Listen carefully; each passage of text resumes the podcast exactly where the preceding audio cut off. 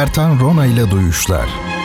Müzik, sanat, edebiyat, dil, kültür ve hayat üzerine duymak istediğiniz her şey bu programda.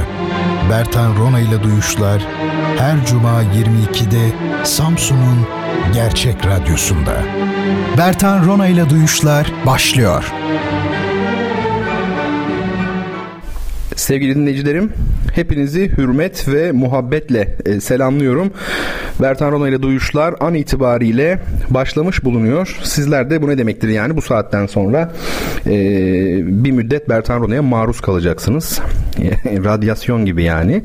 E, tedavi amaçlı da kullanılabilir. E, fazlası tabii öldürür yani. O, öyle düşünelim e, biraz bunu. E, küçük bir gecikmeyle başladık bu gece programımıza. Umarım hepiniz iyisinizdir.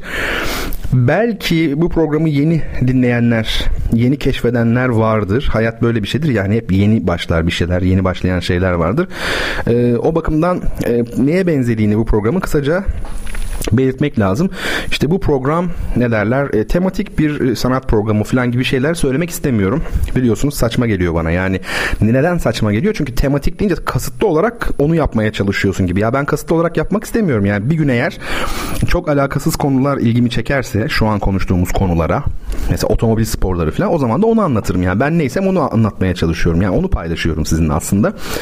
Ama e, tesadüfe bakın ki genellikle benim e, hoşlandığım konular işte hep ya sanatla ilgili oluyor ya müzik, edebiyat, bir şey yani felsefe, dil gibi konular oluyor. O bakımdan da Bertan Rona ile Duyuşlar programı bu tür bir program. Yani sanat içerikli diyebiliriz. Çok uzattım. Belki de kısaca böyle söylesem herkes için daha hayırlı olurdu.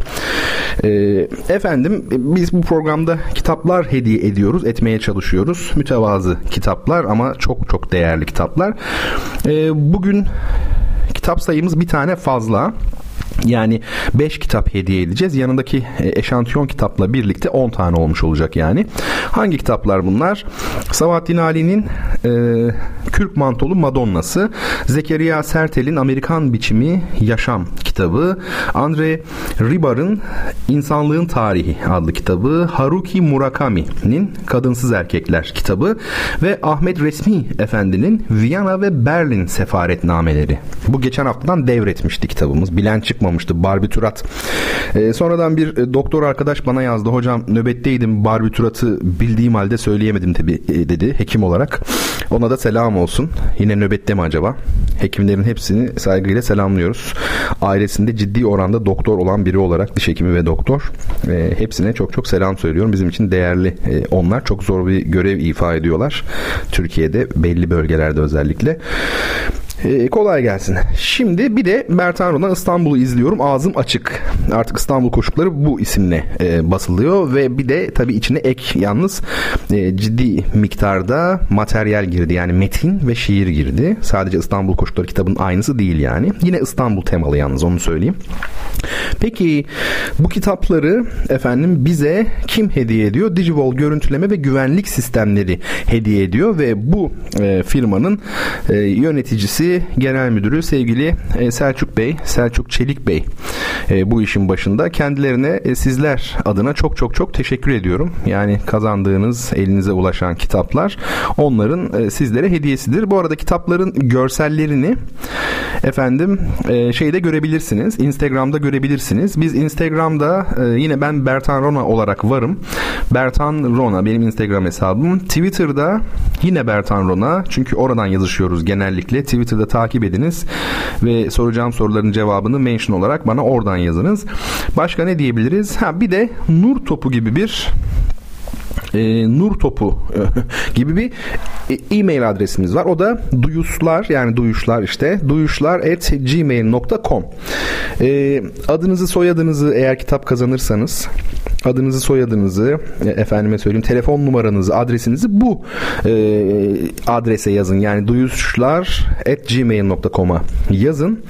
E, sevgili dinleyicilerim, böylelikle bir artık Bertan Rona e, şeyini, e-mail adresini biraz hafif rahatlatalım çünkü çok fazla mail geliyor bazen. Duyuşlara yazabilirsiniz. Her konuda yazın. sadece işte adresiniz falan için demiyorum. E, radyomuzun e, Bertan Rona'yla Duyuşlar programının e, hesabı budur. Onu söyleyelim efendim. Şimdi Selçuk Bey bir mesaj atmış. Hocam öğretmenler gününüz kutlu olsun. Çok çok teşekkür ederim. Sağ olun, var olun. E, benim bazı öğrencilerim tabii hoca oldular. Onlar da bugün bana yazmışlar. E, hocam öğretmenler gününüz kutlu olsun diye kendi öğrencileriyle fotoğraf çektirmişler. Duygulandım tabii. Yani benim öğrencilerimin hoca olması harika bir şey. Umarım onlara bir şeyler verebilmişimdir ki onlar da e, öğrencilere e, verebilirler. Şimdi efendim kitap değişimi. Diyor ki Bertan Rona ile Duyuşlar programı başladı. Uzun zaman sonra dinlem, dinlemenin vermiş olduğu keyif radyo gerçeklemiş. Evet, şimdi sevgili dinleyenler, bir şey söyleyeyim. Bu tabii sizin e, Instagram'da gördüğünüz kitap resimleri, yani benim paylaştığım, size gelecek kitaplarla yani yüzde bir ihtimal ama o görsellik arasında fark olabilir. Çünkü nadir kitaptan ben bunları sipariş ediyorum. Artık ikinci el, biliyorsunuz, kitaplarımız daha evvel ikinci el değildi. Ama aynı kitaptır. Yani o konuda içerik önemli tabii bizim için. Bir de kişisel bir açıklama yapayım. Ben de şah, şahsen yani Twitter'dan pazartesi akşamları saat yirmi üçte kitap hediye etmeye başladım.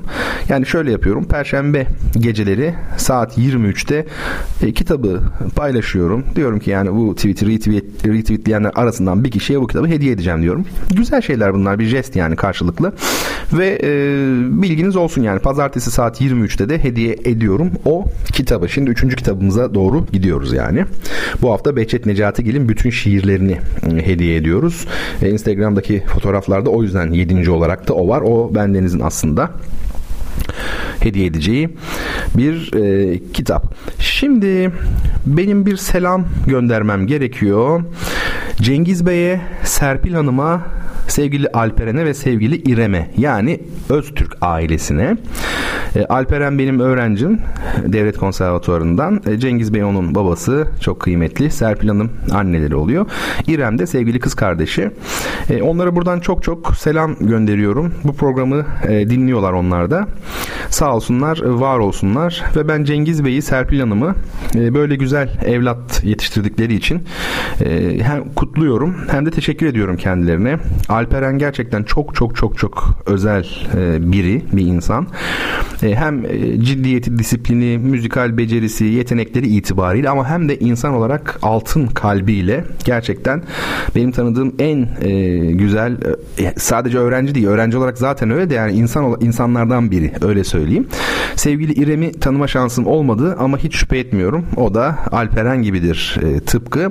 Bütün Öztürk ailesine tekrar selamlarımı, saygılarımı, sevgilerimi gönderiyorum. Ee, bizim Van için, Van'daki bir okulumuz için devam eden kampanyamız çok güzel gidiyor bu arada, onu söyleyeyim. E, detaylı bilgi ilerleyen dakikalarda ben vereceğim yine size. Her şey yolunda, hiç kimse merak etmesin. E, şimdi şöyle yapalım. E, bu akşam biraz böyle dört bölümlü değil de beş bölümlü bir program yapacağım. O yüzden bölüm araları belki biraz kısa olabilir. Geçen hafta sevgili Şura Seyhan'ın e, bir isteği vardı. Hocam halk müziği gecesi yapalım. Daha doğrusu halk müziği gecesi yapalım cümlesini aylar önce, yanlış hatırlamıyorsam, sevgili Mualla Sözen e, kurmuştu. Şimdi ben de dedim ki artık istekler birikti. E, Mualla istiyordu zaten. E, Şura da istedi. Halk müziği örnekleri falan e, dinleyelim diye. Bu geceyi buna ayırdım açıkçası. E, tabii bu noktada bana hocam işte halk müziği gecesi yapalım. Bir gece halk müziği e, dinleyelim. Biz asıl sizin neler seçeceğinizi çok merak ediyoruz diyenler oldu bana. Bunu yazanlar oldu. Ben de tabii işte e, bu sevgili arkadaşlarımı daha fazla kırmamak amacıyla bu akşamki bütün müzikleri musiki folklorumuzdan seçtim. Yani bizim kendi musiki folklorumuzdan. Ee, sevgili Şuracığıma hediyem olsun. Mualla Hanım'a hediyem olsun. E, biliyorsunuz Duyuşlarda halk müziğine çok çok az yer verebilmiştik. Ne yazık ki belli nedenlerden ötürü, belki de ya da programın yapısı gereği, benim o anki ilgim e, gereği, bilmiyorum. Ama bir aralar da kafaya taktık, hatırlarsanız. Yani bu eksikliği fark edince ya niye hiç halk müziği çalmıyoruz falan. E, her hafta bir tane böyle büyük üstad falan, değil mi yani, Neşet Ertaş'tır, Aşık Veysel, bir şeyler yapmaya çalıştım kendi çapımda ama pilim bitti yani bir süre sonra. Şimdi mesela bu akşam hepsi şey olur, ne derler, eee halk müziği olur. Hem siz de bakarsınız Bertrand Rona halk müziği seçtiği zaman ne seçiyor? Bu hakikaten merak edilen bir şeydir. E, cazcılarla ilgili bilmiyorum ama hani klasik batı müziği erbabının e, halk müziğiyle ilgili ne düşündüğü, ha, ne, sev, sevip sevmedikleri ve se, seviyorlarsa neyi sevdikleri meselesi hep konuşulmuştur yani. Bu arada çok sevgili Hüseyin Demir de e, Dede Efendi'nin Hüzzam ayininden bir bölüm istemiş. Haftaya da onu yapalım. Onu seslendirelim yani çalmaya çalışalım. Bu arada Hüseyin'in kitabını aldınız değil mi hepiniz? Yani ben aldınız diye böyle tekrar etmiyorum ama Lat diye çok güzel bir kitabı çıkmıştı aylar önce. Yani aylar önce derken çok abartılı zaman olmadı. Hüseyin ne kadar oldu bilmiyorum ama altı ay galiba kabaca. E artık yani olmayanlar da alsınlar yani Lat kitabını güzelce okuyun. Hüseyin Demir'in ben okudum, gayet güzel, edebi e, dili gerçekten güçlü olan e, bir e, yazar ve bir kitap, öyle söyleyeyim. Tekrar tekrar tavsiye ediyorum Lat kitabını, zaten tanıtmıştık ilk çıktığında. Aa, şimdi mesela ben sizin için ne seçtim ilk e, halk müziği örneği olarak? Şaha Doğru Giden Kervan. Bu bir türkü. Değiş mi deniyor buna acaba? Yani tam semah gibi de değil. Bu değiş herhalde. Şaha doğru giden kervan. Ee, şaha doğru falan diyor. Ya şah olmaz. Şaha doğru.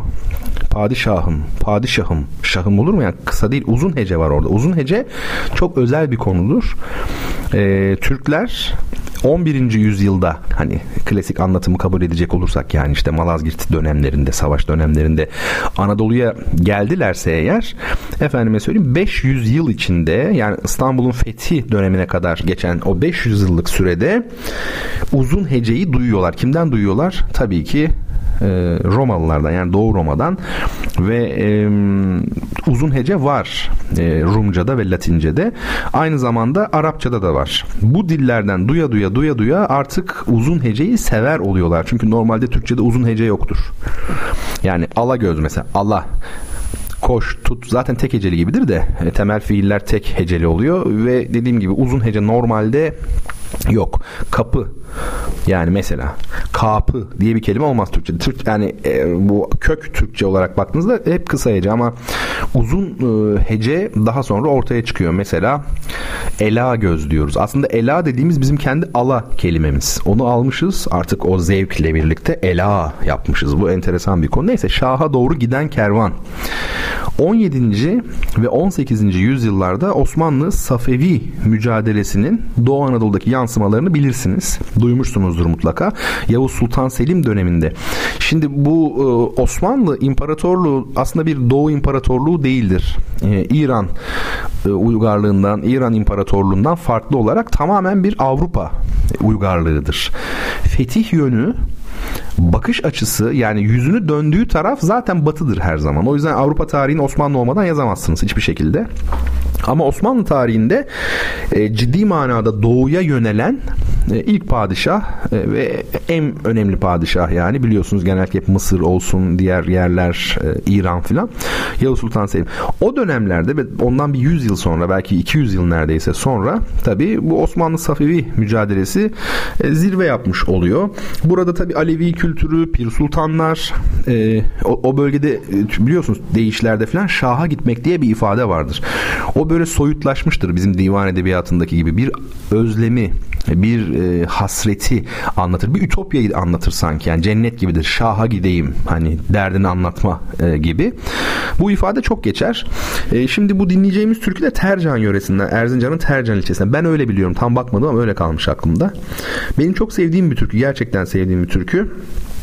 Ee, ama ben tabii ve sanırım e, hemen herkesi türkünün aşk üzerine söylediklerini e, seviyor, onu anlıyor. Yani ben, şimdi bu türküyü dinlediğimiz zaman bu bahsettiğim bu işte efendim tarihsel, toplumsal, siyasal olaylar e, anlaşılmıyor tabii. Yani tamamen bir aşk e, türküsü gibi de dinleyebiliyorsunuz yani. Mesele o zaten. Çünkü diğerleri zaten geçicidir. Asıl olan insana dair duygulardır. Her çağda vardır bu.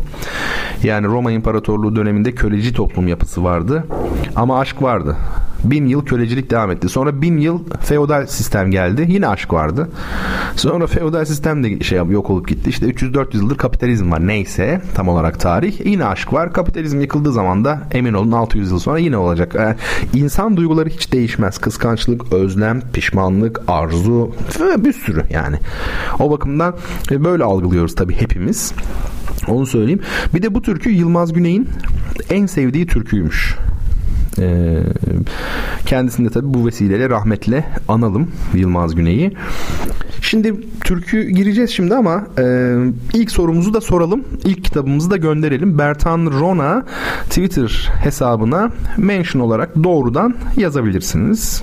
Sevgili dostlar, onu söyleyeyim. Ben görürüm bunu ve ilk kitabı da böylelikle sahibine vermiş oluruz. Kürk mantolu Madonna. Ya Twitter'da bir espri dolaşıyordu ya bir aralar. Ben de kurtulamadım ondan ya. Çok hoşuma gitmişti. Ben de paylaştım. Maradona yok mu? Onun bir böyle kürk giymiş bir fotoğrafını bulmuşlar. Ama elinde kadehle gülümsüyor Maradona. Üstünde de böyle ceketin üstünde kürk var. İşte tahmin ettiniz tabii, kürk mantolu Maradona meselesi. Ben de paylaşmıştım. Takipçilerimden biri tabii bilmiyorum kim olduğunu. Hocam siz de mi diye yazmış. Utandım diyormuş. Yok hiç de utanmadım ya, niye utanacağım? Komik buldum, paylaştım ya, harikaydı. Siz de şey yapmayın ya, o çok büyük bir hata. Ben artık herhalde yüzde sıfır yapıyor muyum bilmiyorum. Sıfıra indirdim mi bilmiyorum. Şimdi bakın şöyle bir şey var. Siz yaşadıkça, insanlarla ilişkilerde bulundukça aslında bir toplumsal modeliniz olur. Yani siz bir modelin içine girersiniz. Girmek zorundasınızdır. Ee, insanlar, çevreniz, aileniz, toplum sizi oraya iter. Mesela işte entelektüel biri olarak tanınıyorsanız işte bir ortamda içinizden geldiği gibi çok gülmek istemezsiniz. Neden? Bir ağırlığınız, bir ciddiyetiniz vardır. Ee, bu bana şey geliyor yani, belki de yanlış yöne yönlendiriyorum sizi. Biraz ağır başlı olmakta fayda var ama yani ne bileyim kardeşim, bunu atmak istiyorum. Mesela ben böyle tweetler atıyordum. Baktım şöyle çok afili tweetler yazmışım yani. Etimolojidir, şudur, budur, boyumdan büyük laflar, sözler, neyse. Ondan sonra ya aklıma Gümüşhane ekmeği geldi. Yazacaktım da uykum geldi, orada kaldı o. Yani diyecektim bu kadar afili tweetten sonra diyecektim biraz garip olacak ama Gümüşhane ekmeği üstüne ekmek tanımıyorum. Yani o an Gümüşhane ekmeğini çok beğendiysem, ki çok seviyorum. Yani yanına ne koyarsanız koyun ben onu yemem. Sadece o ekmeği yerim. O kadar güzel. Ekşi mayalı. E, Kürk mantolu Maradona ne yapayım yani, çok komik bulmuştum yani. Yani o bakımdan o şeylerden sıyrılmak lazım. Yani rol yapmanın bir anlamı yok. Zaten size giydirmişler onu. Bir de siz giy- şey yapmayın, giydirmeyin. Üstünüzden zaman zaman çıkarın yani. Çünkü zaten tamamen çıkaramayacaksınız hiçbir zaman. Böyle düşünüyorum, bilmiyorum. Peki hadi sorumuzu soralım. Divan edebiyatımızca, edebiyatımızda sıkça karşılaşılan, aslen bir astronomi terimi olan ve Osmanlı Türkçesinde Samanyolu karşılığında kullanılan kelime nedir? Yani Osmanlı Türkçesinde Samanyolu galaksisi var ya, onun için ne deniyordu? Bunu soruyoruz. Şaha doğru giden kervan kim söylüyor? Leyla söylüyor. Müziğin arkasından birlikte olacağız efendim.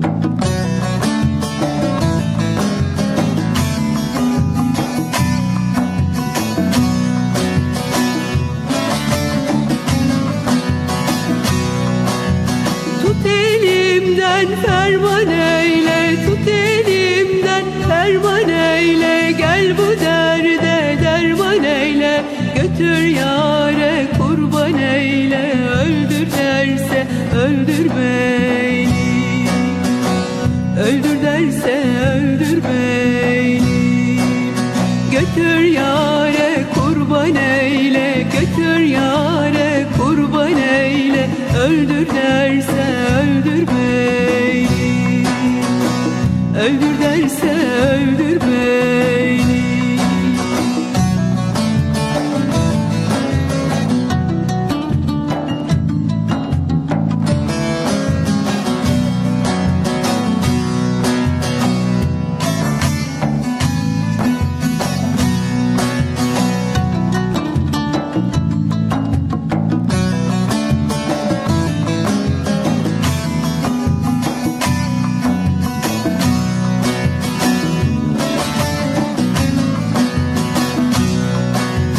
Araydım baldan ayrıldım, araydım baldan ayrıldım, bir şirin dilden ayrıldım, bülbüldüm gülden ayrıldım, Gülistan'a kondur bey, Gülistan'a kondur bey. Bülbüldüm gülden ayrıldım, bülbüldüm gülden ayrıldım, Gülistan'a kondur bey, Gülistan'a kondur bey.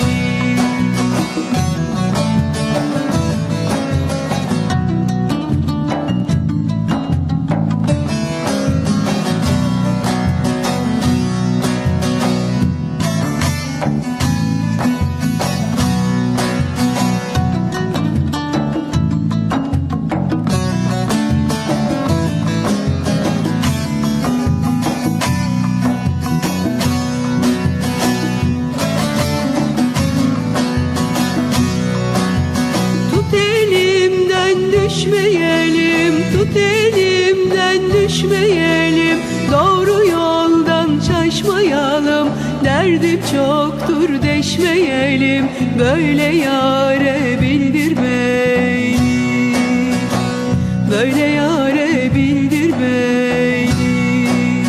Derdim çoktur deşmeyelim, derdim çoktur deşmeyelim, böyle yâre bildir bey, böyle yâre bildir bey. Efendim, kaldığımız yerden programımıza devam ediyoruz. Bertan Rona ile Duyuşlar devam etmekte sevgili dinleyicilerim. Şah'a doğru giden kervan adlı o çok çok çok güzel türküyü dinledik sizlerle birlikte. Bu arada tabii e, sorumu da sordum kitap hediye edebilmek için sizlere. Sizler de bir şeyler yazdınız mı? Oh oh oh oh. Bu nasıl bir trafiktir? Ben kendi profilimi hiç bu kadar kalabalık görmemiştim. elli dört bildirim diyor. İlginç, bu galiba sadece sizlerin yazmasıyla ilgili değil. Ee, bir tweet atmıştım da şu e, Suudi Arabistan'daki, yani Mekke'deki bu Kabe e, ile ilgili bu yüksek şey var ya. Herhalde insanlar ona yüklenmiş daha çok. Biz şimdi kendi işimize bakalım. İlk yazan kişi acaba kim? Belki de siz benden daha net görüyorsunuzdur. Bir bakalım. Evet. Peki şöyle devam edeyim hala. Gelemedim, gelemedim, gelemedim. Hala gelemedim. Geliyorum. Kusura bakmayın, yani bunu önce yapmalıydım aslında ama. Kehkeşan demiş sevgili Batuhan. Batuhan'cığım, ee, Kehkeşan doğru cevap. Ama şimdi... Ee, ben İskenderiyeli Aziz Kleman'ın cevabını doğru kabul ediyorum. Şimdi biz Batuhan benim öğrencim. Ee, Batuhan biraz şey, ne derler onun adına? Ee, bazı kelimeleri bazen hocam virgül ayrım yazılacaktı burada filan diyor. Şimdi ona öyle bir ders vereceğim ki bir daha ayrım yazılıyor, birleşik mi yazılıyor, hiç unutmayacak. Ee, Batuhan'cığım, Kehkeşan yazmışsın ama ayrı yazmışsın. Kehkeşan. Ben onu iki kelime kabul ederim ve yanlış olarak addederim. Dolayısıyla İskenderiyeli Aziz Kleman'ın cevabını doğru e, kabul ediyorum. E, bu espri tabii. Clemens diye biri var. Bir de İskenderiyeli Aziz Clemens var ya, Clement diyor Fransızlar. Metanoia. Efendim, lütfedip Ee, duyuşlar yani duyuşlar at gmail dot com e, adresine şey yapın, adınızı, soyadınızı, telefon numarası çok önemli, kargo gitmiyor çünkü, ve adresinizi lütfedip yazın, bizler de birinci kitabı sizlere gönderelim efendim. Peki Mesture Hanım da yazmış ama ikinci olarak yazmış. Hay Allah, kıl payı kaçırdınız.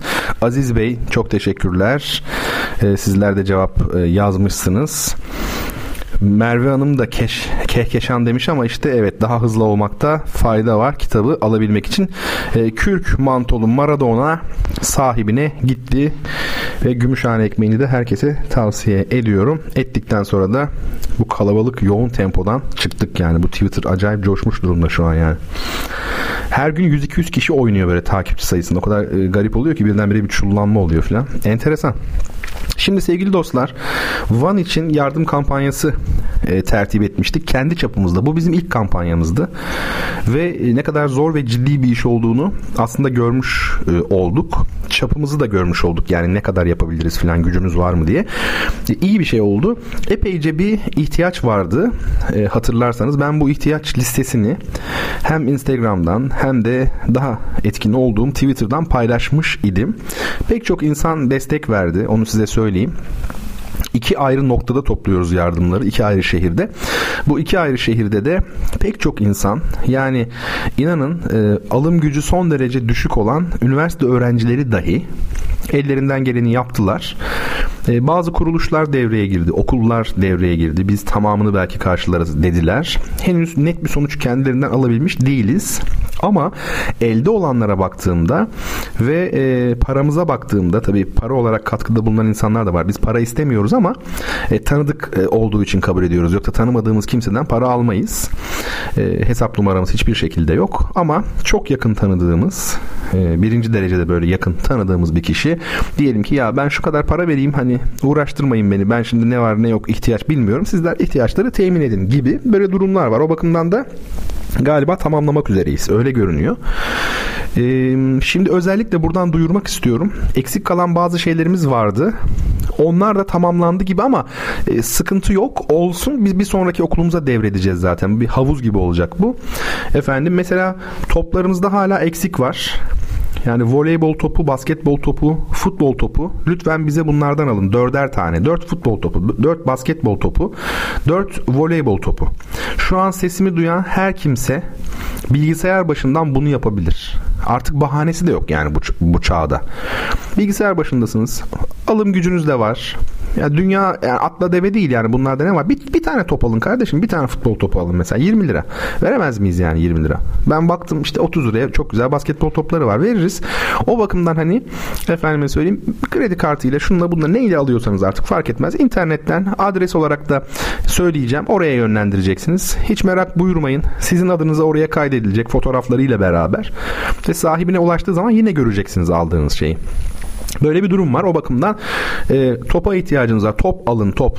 Futbol topu, basketbol topu, voleybol topu. Dörder tane istiyoruz. Ha, ama sen dersin ki ben sadece iki tane futbol topu alabilirim. Alma diyemeyeceğiz tabii ki. Alın yani, hiç fark etmez. Başka bize lazım olan şey saat lazım. Alperen bir tane getirmişti sağ olsun. beş tane analog saat gerekiyor bize. Duvar saati de alın. Hani şöyle büyük analog güzel duvar saatleri var ya. Onlardan mesela bir tane alabilirsiniz. Efendim şey lazım. Projeksiyon lazım. Projeksiyon biraz böyle hani projeksiyon nasıl alalım falan denir ama hiç öyle değil. Ben baktım projeksiyon fiyatlarına. Uygun projeksiyon fiyat. İkinci el alacağız zaten. Var yani. Kesinlikle var. Bunlar da aslında halloldu. Onu size söyleyeyim de. Şöyle halloldu derken yani paramız var. Ama mesela bunlar alır alınırsa, gelirse o parayı başka yere kaydıracağız. Başka yere derken okulun başka ihtiyaçlarına, mesela bilgisayar da var. Yani şimdi çok çok aşırı kötü bir bilgisayar olmasın yani. Adam akıllı bir şey olsun. İkinci el bile olsa düzgün çalışsın mesela yani. Ya da bir tane temiz, sınırlı bir bütçeyle ama bir tane bir, bir bilgisayar alalım. O bakımdan iki tane projeksiyon gönderilmeli mutlaka. İkinci el de olabilir. Bu önemli bir şey. Başka efendim önemli kalemler bunlar. Şimdi tabii burada bizim de eksiğimiz var. Şimdi radyoda imkanlarımız belli. Benim orada çok cici e, asistanım diyeyim. Yani bu konuda bana asiste ettiği için öyle söylüyorum. Sevgili Emre var, Berrak var aynı şekilde. Çok güzel çalıştılar. Ellerinden gelen her şeyi yapıyorlar. Sağ olsunlar. Onlar olmasa hani benim durumum vahim olurdu. Ama şöyle bir şey var. Biz tabii ister istemez e, koordinasyondan çok uzağız. Yani nasıl uzağız? Şimdi anons yapıyoruz. Listeyi bir gönderiyoruz. İyi de o listeden alışveriş yapacak olan insanlar birbirlerinin ne aldıklarını bilmiyorlar ki. Mükerrer alım oluyor yani. Bir de bu kırtasiye malzemelerine tabii öncelik var. E, genellikle insanlar kırtasiye malzemesi tercih ediyor. Defter defter, kalem kalem, işte efendime söyleyeyim şu bu. E, onun yanına dediğim gibi daha büyük kalemlere yönelmek mümkün olabilir. Ama mesela oyun hamuru, parmak boyası, renkli fon kartonu gibi şeyler de alınabilir. Ya da mesela satranç takımı. Yani yirmiye yaklaştık mı bilmiyorum ama e, bayağı bir vardı takımımız. Şimdi mesela yirmi tane bize satranç takımı lazım toplamda. Ya yani üç tane al kardeşim, ne olacak? Bir de satranç takımları çok ucuzmuş. Ben bunu fark ettim yani. Hakikaten yani pahalısı var. Çok iyi takım, iyi. Ama yani uygun fiyatı da var. Jenga mesela. E, dört tane istemiş hoca hanım Jenga'yı. Galiba var. Ya, ya da üç tane var bilmiyorum mesela. Bir tane Jenga olabilir. Puzzle alın mesela. Geçen bir öğrencim getirdi. Okulda Türkiye şeklinde puzzle getirmiş. Yani il il parçaları takıyorsun yerine. Harika bir şey. Hem coğrafya çalışmış oluyorsun yani, değil mi? Hangi iller var Türkiye'de filan. Bu harika bir şey bence. Onu da yapabiliriz. Şimdi efendim, yani dediğim gibi biraz koordinasyonla ilgili bir sıkıntı var ama e, iyi gittik bu ilk şey için. Elimizde de kalanlar olacak bayağı, mükerrer alım olduğu için. Onları da dediğim gibi raflara güzelce koyacağız depomuzda. Yeri belli, ismi belli, kim ne almış, onları bundan sonra sürekli göndereceğiz ihtiyaç yerlerine. Çok güzel bir şey bu yani. İnşallah hayatım boyunca ben bunu yapabilirim. Duyuşlar programı biraz gelişiyor değil mi böyle, hani zaman geçtikçe. İlk bölüme baktım geçen gün. Ay ne kadar şey geldi, böyle garip geldi. O kadar böyle şeymiş, sadeymiş ki. Şimdi mesela yavaş yavaş işte müziklerimiz değişmeye başladı. Kitap hediye etmeye başladık. Sponsorumuz var. Var oğlu var yani bir şeyler. Şimdi mesela yardım kampanyası. Benim hayalim sadece bu yardım kampanyaları değil, öğrencilere burs temin edebilmek. Yani isim vermeyeyim. Mesela samimi söylüyorum. Mesela bir takım yerlere, konuşmalara falan çağırıyorlar beni şimdi. Bazısı para teklif ediyor. Bazısı da diyor ki ya biz hocaya para teklif edemeyiz. Yani utanırız falan. Kendisine böyle şık bir hediye alalım falan. İşte saat mi alacaklar, ne alacaklar? Hemen haber gönderiyorum. Bana haber, şey yapmayın. Hediye istemiyorum. Hiçbir şey istemiyorum. E, para da istemiyorum aslında. Diyorum ki ben filanca yerdeki bir öğrenciye yardım ediyoruz. Biz bana alacağınız hediye kaç liraysa o parayı bana verin. O parayı verin ki mesela atıyorum iki yerden daha öyle buluyorum, hop gönder, ne, ne lazımsa mesela. Bu iyi bir şey. Şimdi bakın ben size bir şey söyleyeyim. İnsanın bazı şeylerde lüksü yoktur. Mesela diyelim ki beş para etmez, af buyurun yani beş para etmez bir tip, bir adam işte diyelim ki bana geldi. Bana gelse ve kampanya ile ilgili böyle ileri geri konuşsa, yani genel anlamda ya bu ne oluyor ya işte yardım olunca falan bir şeyler dese, ukalalık etse, işte dünyanın lafını sayıp dökse, yani benim normalde çok bozulacağım şeyler olsa ama yüklü miktarda destek olacak olsa, ben biliyorum destek olacağını, ee, valla ben ne yaparım biliyor musunuz? Hepsini yutarım. Hiç samimi söylüyorum. Hiç tereddüt etmem. Hemen hepsini, yani çok abartılı bir noktada olmadığımız için hepsini sineye çekerim. Neden? Çünkü işin ucunda çocuklar var. Yardım böyle bir şeydir. Öyle bir lüksün yok senin. Adamı beğenmedim tipini falan. Adamı beğenmedim de bizim zaten adamın tipiyle işimiz yok. Tarzıyla da işimiz yok yani. Yardımla ilgileniyoruz. O yüzden böyle bir lüksü yok insanın. O adam çeker gider, bir daha da yüzünü görmem ben. Ama o çocuklar o malzemeyi kullanırlar. Yani bazı konularda lüksümüz olamaz derken bunu kastediyorum. Ya da mesela işte e, ihtiyacın sadece küçük bir kısmını karşılayabiliyorsunuz. Koca liste var mesela. Siz belki de işte atıyorum bir tane kurşun kalem alabiliyorsunuz. E, nasılsa ya bu yetmez göndermeyeyim diyemezsiniz. Çünkü yardım dediğiniz şey nicelikle ilgili bir kavram değildir. Nitelikle ilgilidir. Niyettir önemli olan burada. İçinizden geldikçe ve tabii gücünüz yettikçe böyle kuruntuları bırakıp yardım edeceksiniz ve edeceğiz. Başkasının da ne söylediğine kesinlikle bakmayacaksınız. Bu olay budur. Ee, insanın gerçekten dediğim gibi bazı şeylerde lüksü yok. Bir de söyledim mi bunu bilmiyorum. Böyle şeyler Türkiye'de, biz belki biraz feodal bir toplumuz. Hani çok gerçekten iyiyiz belli konularda. İyi olduğumuz için de hata yapıyoruz ama. Mesela yardımda isim belli olmalı mı, olmamalı mı? Benim adım belli olmalı. Hayır efendim, senin adın belli olsun. Neden senin adın belli olsun? Bu bizim kampanyalarımız için demiyorum. Daha genel konuşuyorum. Mesela bazı insanlar var. Çiftler ya da çift ol, olsun olmasın. Bir kişi yani maddi durumu iyi ise gid, şeye gidiyor. Mesela çocuk yuvasına gidiyor. Oranın müdür, müdürüyle, müdiresiyle görüşüyor. Bir çocuğun bütün masraflarını üstleniyor. Hayat boyu. Yani eli ekmek tutana kadar diyor ben de karşılayacağım diyor. Her şeyini ama. Şimdi çok olağanüstü bir şey değil mi? Yani müthiş. Yani beni çok heyecanlandırıyor böyle şeyler. Çok güzel, tamam. E ama çocuk diyor adımı bilmeyecek diyor. E şimdi çok güzel görünüyor çocuk benim adımı bilmesi. Bence hiç güzel değil. Son derece yanlış buluyorum. Çünkü kendinizi o çocuğun yerine koyun. Büyüyorsunuz şimdi, siz belli bir yaşa geldiniz falan ve e, şunu e, bil, çocuk yani kendisine bu kadar yardım eden kişinin kim olduğunu bilmiyor. Ya bu çok ağır bir şey değil mi? Çok zor bir şey değil mi? Teşekkür etme, minnet duyma hakkını elinden alıyorsunuz. Yani işte siz şöyle diyebilirsiniz, ya işte bizler vesileyiz, yani Allah yardım eder aslen. O ayrı şey, o sizin itikadınız gereği siz böyle düşünebilirsiniz ama reel olarak siz o çocuğa teşekkür etme şansı vermiyorsunuz. Bir kendinizi onun yerine koyun. Hayat boyu sizin bakımınızı karşılayan biri var ve haberi kim olduğunu bilmiyorsunuz ama biri var. E bu olmaz, bu ağır bir şey. Dolayısıyla bu konularda ince düşünmek gerekir. İlk aklımıza geleni yapmayacağız. Yani işte benim adım bilinmesin falan. Niye bilinmesin ya? Senin adın bilinsin. Vatandaş kime teşekkür edeceğini bilsin yani. Ya bizim yaptığımız kampanyalar gibi kampanyalar için çok söylemiyorum yani, o ayrı ama büyük anlamda olduğu zaman bilinmesinde fayda var kesinlikle. Çünkü karşınızdaki insanı kırarsınız öbür türlü. Bu önemli bir şey. Şimdi bir müzik arası daha vereceğim. Burada e, size Sümeyra Çakır'ı bilenler var mıdır? E, Ruhi Su'yla beraber söylediği türkülerle bin dokuz yüz yetmişlerde çok tanınan bir isim. Sümeyra Çakır. E, Düşürdün aşkın narına. Bu bir Sivas türküsü. Yani ekin idim oldum harman.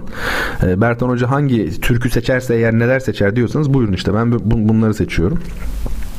Bu Sivas türküsü ve çok çok güzel bir türkü. E, Sümeyra'nın da sesi meşhurdur yani. Sesinin güzelliğiyle meşhur biliyorsunuz. Bu Ruhi Su ve Dostlar e, korosuyla hep birlikte, yanlış hatırlamıyorsam böyle o zamanlar şeyleri vardı. Plakları, kasetleri filan. Şimdi dinleyeceğiz birazdan. Bakalım türküyü beğenecek misiniz? Sözlerinin güzelliğine dikkat edin türkünün. Müziği de güzel. E, Sümeyra da iyi yorumluyor yani.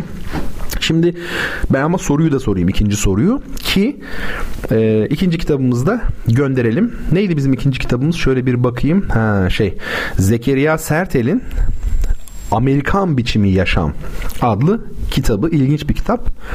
Tavsiye ederim. Soruyu soruyorum şimdi size.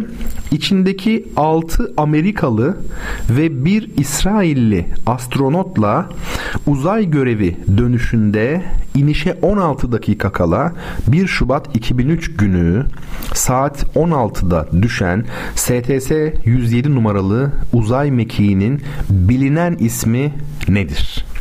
bir Şubat iki bin üçte düşmüş. Meşhur bir uzay mekiği Amerikalıların. Ne kadar acı değil mi? Yani gidiyorsunuz uzaya, işleri yapıyorsunuz. Belki birkaç ay kaldınız bilmiyorum.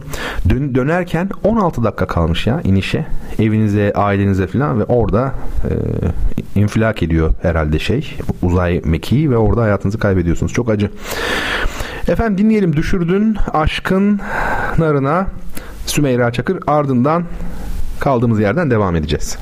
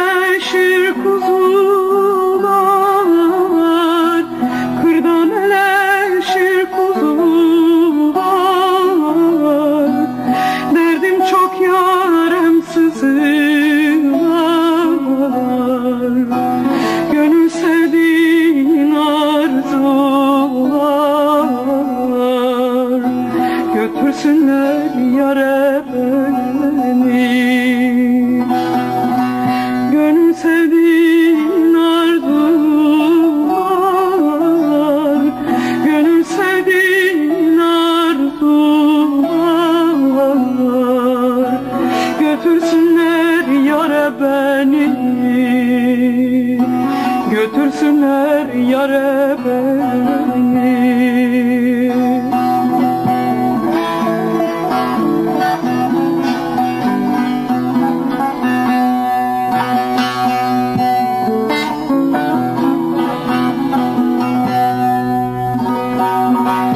Ecel gelir haktan ferman, ecel gelir haktan ferman.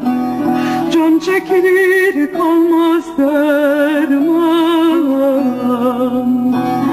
Ekindim oldum harman. Savursunlar yele beni. Ekindim oldum harman, ekindim oldum harman.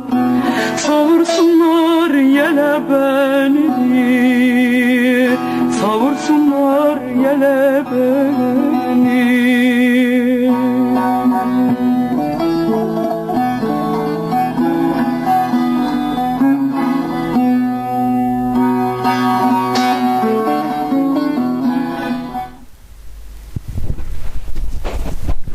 Sevgili dinleyicilerim, Bertan Rona ile Duyuşlar devam ediyor.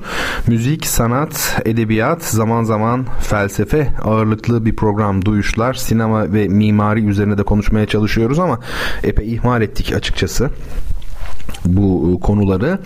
Şu yoğunluğum geçsin de bir yöneleceğim zaten. Ben size soracağım o zaman. Dünyanın kaç bucak olduğunu, öyle kaçış yok. Felsefe, güya biraz felsefe tarihine başlamıştık. Belli bir noktada o gitti. Aslında bu tip şeyler çok hoşuma gidiyor, biliyor musunuz? Hani yok olup gidiyor ya, çok hayatın içinde geliyor bana. Çünkü çok gerçek yani. Hiçbir şey sonuna kadar götürülemiyor, hele Türkiye'de. Ama biz bunu bir tekrar toparlayalım. Efendim, bu programda çeşitli hediyelerimiz de oluyor. Böyle bir jest olarak karşılıklı, değil mi? Güzel kitaplar hediye ediyoruz. Bunun için Bertan Rona Twitter hesabına benim sorduğum soruların cevabını mention olarak yazıyorsunuz. Aynı zamanda Ee, bir takım görseller paylaşıyorum ben Instagram'dan. Yine Bertan Rona benim Instagram hesabım. Oradan da bu görselleri takip edebilirsiniz. Mesela şimdi birazdan Çandarlı Kalesi'nden bahsedeceğiz mesela. Orada fotoğraflarını görürsünüz. Ha, Google'dan da bulunabilir tabii eş zamanlı aynı hızda. Ama bazı şeyler de bulunmayabiliyor, emin olun. O bakımdan e, tavsiye ederim yani takip etmenizi. Ve e-mail adresimizi söyleyelim. duyuşlar at gmail nokta com adresimiz budur. Programımızın ismi yani. Oraya da kitabı kazananlar adlarını, soyadlarını, telefon numaralarını ve adreslerini yazabilirler. Bir zamanlar açık adresinizi yazın diye bir şey vardı. Açık adres. O herhalde bin dokuz yüz seksenlerde falan artık bu yok oldu daha sonra. Bazı şeyler böyle bir döneme mahsustur ya, öyle. Şimdi efendim, öncelikle şunu söyleyeyim. Van için düzenlediğimiz yardım kampanyasında ben demiştim ya, hani analog saat, duvar saati özellikle ihtiyacı varmış. Tahmin etmiştim zaten, ben o yüzden duvar saati dedim. Tekrar edeyim, duvar saatine ihtiyacımız var. Adam akıllı şöyle çalışan beş tane duvar saatine ihtiyacımız var. Lütfedip yardım ederseniz çok çok sevinirim. Hadi ne olur şu artık ihtiyaçları temin edelim ya. üç hafta oldu. Yani biz bu kadar mıyız yani? Yapamaz mıyız? Yapabiliriz ve sevgili Selçuk Çelik, Digivol Görüntüleme ve Güvenlik Sistemlerinin genel müdürü, o bizim kitaplarımızı bakın sağlamakla kalmıyor. Şöyle yazmış. Hocam projeksiyon bizden demiş, Digivol'dan. E, ne diyelim yani, şimdi ben de çok çocuk gibi sevindim şimdi. Yani çok mutlu oldum. Çok teşekkür ediyoruz e, Selçuk Bey. Birlikte yapacağımız çok iş var daha. İnşallah eee yapacağız. Burada şimdi belki e, hoş olmayacak ama bir şey söyleyeyim. Selçuk Bey yurt dışındaydı. Döner dönmez bana mesaj atmış bugün. Şöyle diyor. Hocam, iki cümle. Hocam ben döndüm. Gülen adam, gülücük. Ondan sonra da Van'daki kampanya ne durumda? İşte ben de diyorum ki bana böyle arkadaş, böyle dost lazım. Hocam ben geldim. Bu ilk cümle. İkinci cümleye dikkat. Kampanya ne durumda? Başka da bir şey söylemeyeceğim. Şimdi sevgili Batuhan, Batuhan hayatının dersini aldı. Neden? Çünkü Kehkeşan'ı nasıl yazmıştı? Ayrı yazmıştı. Kehkeşan. Derslerde de ayrı yazdığı için bana hep sorar. Hocam böyle miydi diye. Ben de dedim ki hatırlıyorsunuz, sana bir ders olsun bu diye. Hoca, şöyle yazmış. Hocam çok teşekkür ederim. Unutmayacağım bir ders oldu demiş. Ama şimdi daha acısı var. Batuhan'ın unutamayacağı bir ders daha oldu. O da ne? Sorunun cevabı neydi sorduğum son sorunun? Kolumbiya Uzay mekiği değil mi? Ama Batuhan ne yazmışsın? Kolombiya yazmışsın. O ile yazmışsın Batuhan. Kolombiya. Değil mi? U ile. İlki O, ikincisi U. Bugün Batuhan'a darbe üstüne darbe. E, Mesture Hanım da Kolombiya demiş. Mesture Hanım U ile olacak. Kolombiya. Ve ilk yazan Rabia Büşra Mutlu. Büşra Hanım, umarım doğru söylüyorumdur. E, kendileri Kolombiya diye yazmışlar. Uzay mekiği. Onu doğru kabul ediyorum. Bundan sonra böyle milimetrik olacağım kardeşim. Evet, şöyle bir ekran görüntüsü de aldım bilgisayarımdan ki sonradan karıştırıyorum kim hangi kitabı kazandı diye. Gerçi artık bu işlere bakan çok e, güzel bir asistanım var ama bu akşam sadece bakamıyor. O bakımdan belki de bu son ekran görüntüsü almalarım olabilir. Tadını çıkarayım. Ee, Aziz Çetin Bey yine Kolombiya demiş. Umutlar bir sonraki şeye kaldı Aziz Bey. Ve Merve Hanım, Merve Kavalcı Challenger demiş. Ee, aslında o bin dokuz yüz seksenlerin meşhur faciasıdır. Challenger faciası değil mi? seksen altıda ben canlı yayında izliyordum, biliyor musunuz? Canlı yayında Challenger uzay mekiğinin kalktığını ve havada işte altmış üç saniye sonra paramparça olduğunu ben izledim. Çocuktum ama çok net hatırlıyorum. O değil tabii ki. Kadir Bey de, Kadir Eken Bey de Challenger demiş. Değil sevgili dinleyenlerim. Doğru cevap neydi? Kolombiya uzay mekiği. Ee, peki Merve Hanım, gönül sevdiğin arzular götürsünler yâre beni diyor. Evet, ekinidim oldum harman çok güzel bir türküdür. Gerçekten benim çok sevdiğim bir türküdür. İşte Bertan Rona böyle türkü seçer eğer seçerse sizi. Koca Yusuf güreşirken Pol Ponz'a şöyle demiş bir gün. Yenmiş tabii Pol Ponz'u. Pol Ponz dünya şampiyonu. İşte demiş Yusuf böyle güreşir demiş. Ben de şimdi onun gibi işte Bertan seçerse e, halk müziği parçalarını e, böyle seçer aziz dostlar. Emre, evet hocam ben de kaybetmiştim diyor bir harften dolayı diyor. Öyle ve herkesi yaralamışım yani ben bu harf konusunda. Ya bazen birine hediye etmek istiyorum şimdi, tamam mı? Öbür tarafta bahane arıyorum açıkçası. Emre, Emre Punk. Emre şu an nerede biliyor musunuz? Stüdyoda. Bayağı yayın odasında yani. Bu programı Emre şey yapıyor. Emre yapıyor. Emre olmasa ben şu an e, jortlarım yani, öyle söyleyeyim. E, benim yönetmenim şu an Emre. E, sevgili Emre, soyadı da çok karizmatik değil mi? Punk. Adamın Punk diye şeyi var. Soyadı var. Bir de böyle dağcı mağcı maratona falan katılıyor. Yani karizma diye buna derler. Ben demode oldum yani. Ben sadece felsefe falan biliyorum. Peki. Şimdi devam edelim mi? Hadi biraz. Şimdi geçen e, şöyle e, Muhammed e, Sait Aydoğan, çok değerli takipçim, dinleyicim, şöyle yazmıştı. Üstad, yarınki duyuşmamızda programın bir kısmını hali hazırdaki satranç dünya şampiyonasına ayırmanızı istirham etsem mümkün müdür acaba? Şimdi Sait Bey'in kibarlığını efendime söyleyeyim görüyorsunuz. Benim e, üstelik ben ne yapmışım biliyor musunuz? O bu tweetle yazmış bunu. Ben de onu beğenmişim bir de tweeti. Bu iki hafta önceki bu arada. Yani diyor ki yarınki perşembe günü yazmış demek ki. Yarınki duyuşlarda diyor bu dünya şampiyonasından bahseder misiniz? Devam etmekte olan. Ben de beğeniyor seninki şeyi yani tweet'i. Yani rezilliğe bakar mısınız?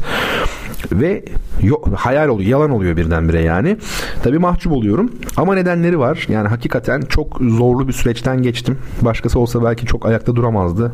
Biraz böyle içimi dökmüş gibi oldum ama çok ama çok zor bir süreçten geçtim. Hala tam çıkmış değilim. Belli nedenleri var. Özel nedenleri. Ee, müthiş bir yoğunluk ve bu programı önemsiyorum. Yapmak istiyorum. Çünkü biz bir arada olmalıyız. Böyle hissediyorum yani.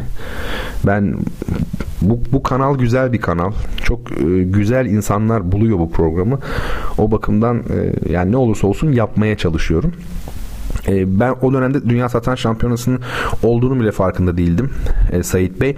Ama şöyle bir şey yani değil mi? Bütün Dünya Satranç Şampiyonlarının hepsinin hayatını böyle teker teker bölüm bölüm ele almış bir adamın programında yani kendim için diyorum. Dünya Satranç Şampiyonası'ndan haberimin dahi olmaması, yani o günlerde devam ettiğini bilmemem olayın vahametini ortaya koyuyor, öyle söyleyeyim. Aynı şekilde sevgili e, Betül Koçak, Meryem Betül Koçak'a karşı da ben mahcubum ama e, hem ben bu konuda değişik biriyim. Onun bir fotoğrafı var. Bana ithaf ettiği sağ olsun bir fotoğraf. Ben de onu kendimce analize edecektim. Ee, bunu geciktirdim ama iki şey var burada. Hem biliyorsunuz ben yeteri kadar değişik biriyim yani, orijinalim lan ben diyor ya, çok affedersiniz adam. Onun gibi hani dururum dururum böyle üç ay sonra birdenbire bütün programı ona ayırırım falan. Yani böyle bir işte dengesiz taraflarım var. Bir bu var, bir de Betül Hanım zaten beni hoş görecek kadar hakikatli bir hanımefendi. Ben bunu biliyorum. Ben de oradan yürüyorum zaten. Tamam, oradan şey buldum, gedik buldum kendime. ne yapayım yani, işte hepimiz bir imkanlar buldukça oralardan gidiyoruz, yoksa halimiz duman. Şimdi e, bu Çandarlı Kalesi, ben fotoğraf paylaştım sizlerle, dört tane galiba fotoğraf. Çandarlı neresi biliyor musunuz? Çandarlı'yı bilenler vardır tabi de. Çandarlı İzmir'in kuzeyinde, Foça'nın kuzeyinde, e, Dikili'ye gelmeden. Dikili tabi büyük bir ilçe ama Çandarlı bir kasaba, küçük bir kasaba. Efendime söyleyeyim. E, Çandarlı çok özel bir yerdir. Benim için özel bir yerdir. E, Karaburun'a benzer yani, küçüktür, onu demek istiyorum. E, yolu yoktur, bir şeyi yoktur. O bakımdan da e, Çandarlı hala güzelliğini muhafaza ettirmektedir. O kadar da küçük değil, şimdi biraz daha büyük ama yine de e, şey değil yani. Öyle bildiğiniz hani çok affedersiniz kesif, böyle ağır, iğrenç bir turizm kokusu gelmiyor. Öyle söyleyeyim ben size. Hani böyle vıcık vıcık var ya, böyle işte Marmaris, Bodrum, oralarla zaten mukayese edemezsiniz de. Yani ne bileyim, Didim gibi de değil yani. Dikili gibi bile değil. Kasaba yani, küçük bir yer. O bakımdan güzel. Şimdi oranın bir kalesi var. Ben kale hastasıyım yani. Çok seviyorum. Memleketimizdeki kaleleri. Ben memleketimi çok seviyorum ya. Aşırı derecede bir düşkünlüğüm var yani. Niye bilmiyorum. Çok düşkünüm. Her tarafını çok seviyorum ve gezdikçe Türkiye'nin ne kadar büyük bir ülke olduğunu daha iyi anlıyorum. Gezdikçe anlıyorsunuz ne kadar büyük olduğunu ve e, özellikle coğrafi yapıya göre e, kültürlerin Türkiye'de ne kadar değiştiğini görüyorsunuz. Bu inanılmaz bir şey. İşte ben geçen aylarda şeyden, Trabzon'dan, daha doğrusu Giresun'dan Gaziantep'e seyahat etmiştim. O bölgeleri tabii biliyorum. Bu şimdi mesela bir Dereli tarafında, Giresun Eğribel'den aşağı inerken o ormanlık alan yemyeşil, yağmur yağdığı zaman falan sakat olur mesela orası. Karadeniz'deki ormanları düşünüyorsunuz. Bir de mesela Gaziantep dümdüz bir yer. Kültür çok başka, damak tadı başka, her şey başka. O yüzden Türkiye çok büyük bir ülke yani, emin olabilirsiniz. Zannettiğiniz kadar e, homojen değil. Kesinlikle değil yani. E, Afyon Karahisar, bak kale ya, Karahisar ya da Şebin Karahisar. Onun da fotoğrafını paylaşmıştım sizle yani. Hisarlar hep var. Hisar çevirmek demek değil mi? Muhasara mesela. Kuşatmaya ne deniyor? Muhasara. Ya da mesela opera, e, bizim devlet opera ve balesi kanunlarında şöyle yazıyor. E, devlet operası e, sanatçıları, bu kadroda çalışan sanatçılar bütün çalışmalarını, zamanlarını, emeklerini, çalışmalarını kurumlarına hasretmek zorundadırlar. Hasrediyorsunuz bak orada da değil mi? Yani onunla çerçeveliyorsun yani. Sadece kurumuna çalışacak diyor. Dışarıda çalışmayacak diyor. Yasaklıyor yani. Şimdi Çandarlı Kalesi de bence güzel bir kale. Şimdi Çandarlı Kalesi'nin tarihçesini az çok biliyorum ama yine de ben bir bakayım. Bakalım kitapta ne diyor. Burada bir kitap var. Şey bir kitap. Öyle derinlikli bir kitap değil ama bize de zaten o lazım şimdi. Çünkü programda şu an ne yapacağız? Sadece bir tanıyacağız yani kaleyi. İzmir'in Dikili ilçesine bağlı Çandarlı beldesinde bulunan kale, bulunduğu ilçeyle birlikte Ege'ye açılan Büyük Körfez'e de adını vermiştir. Bu körfezin sonunda bir yarımada üzerinde kurulan ilk yerleşimin ismi Pitane'dir. Pitane. Ee, Yunanistan'dan Bakırçay ile Gediz arasına göç eden Ayollerin yerleştiği bu bölgeye Aiolis deniliyordu. Aiol lehçesi var ya Yunanca'da. Onların birliğine dahil olan en kuzeydeki kent Pitane'dir. Ha, bilmiyordum ben bunu. Demek ki Aiollerin birliğine dahil olmuş bu şey Çandarlı. Ama tüm bölge gibi burada da antik yerleşimlerden çok az şey günümüze ulaşabilmiştir. Pitane kentini kuranların antik çağın meşhur savaşçı kadınları olan Amazonlar olduğu, hatta kentin adının da bir Amazon kraliçesinden geldiği ve kadın kenti anlamı taşıdığı sanılmaktadır. Yani Pitane kadın kenti, bir Amazon kraliçesinden. İlginç, ne kadar güzel. Biliyorsunuz Amazonların esas memleketi Ee, Termodon bölgesi. Terme var ya, bugünkü Terme. Samsun'un Terme ilçesi. Hemen arkasından Ünye geliyor zaten. Ordu başlıyor. O hattı da çok iyi biliyorum. O, o sahil yolundan çok gidip geldim çünkü. Güzel bir yol orası. Şimdi tüneller falan yaptılar. Perşembe Yarımadası'nı dolaşmak zorunda kalmıyorsunuz. Türkiye'nin bence en güzel yerlerinden biri Perşembe Yarımadası'dır. Çok güzel. Yani bu Amazonların memleketi aslında şey Karadeniz. Bugün hakikaten de Karadeniz kadını böyle değil mi? Yani dişli, efendime söyleyeyim, tuttuğunu koparan bir kadındır yani. Sert. Yani zaten Karadeniz insanı hırçındır yapı olarak. Kadını da öyle yani. Amazonlardan geliyor olabilir hakikaten. Şimdi bu kent Pitane, yani antik Çandarlı öyle söyleyelim, on üçüncü on dördüncü yüzyıl dolaylarında bölgede etkin olan Cenevizliler tarafından kullanılmıştır. Ha, Ceneviz yapısıymış kale. Kentin kurulduğu yarımadayı karaya bağlayan kıstak üzerinde muhtemelen Bizans devrinde kurulan bir kalenin yerine inşa edilen Ceneviz Kalesi, beş büyük kule ve onları birbirine bağlayan surlardan oluşuyordu. Kalenin yapı malzemesinin çoğu antik Pitane kentinden alınmıştır. Şimdi bu öğrencilerin bilir, ben böyle yapılmıştır diye uzattığım zaman o paragraf bitiyor demektir. Mesela armoni anlatıyorum. İşte diyorum ki dominant yedili akoru toniye her zaman güçlü zamana geldikten sonra bağlanmalıdır diyor. Bitiyor orada yani. Artık yeni konuya geçeceğiz. Herkes hazırlığını ona göre yapıyor. Şimdi şu şeylere bir bakalım. Bugün kendimi çok iyi hissediyorum. Maşallah diyeyim yani. Enerjim hissediliyordur size. Herhalde bu artık rahatlayacağım biraz önümüzdeki dönemde. Sıkıntılı günlerde ama şimdi çok çok iyiyim. Maşallah. Üzümü niye bağını sorma demişler. Bu kale, bakın beş tane şeyi var. Burç. Burç hatırlıyorsunuz, burjuva kelimesinin kökünde de burç var aslında bizim. Çünkü kale, kale, şehir ve devlet. Bu üçü genellikle aynı kelimeyle karşılanmıştır tarihte. Çünkü eskiden e, efendime söyleyeyim, şehirler kalenin içindeydi zaten sadece. Ondan sonra nedir? Aynı zamanda devlet de öyle. Yani şehir, kent devletleri diyoruz ya. O yüzden şimdi mesela burada da burçlar var. Burjuva, burç. Edinburgh mesela, burg.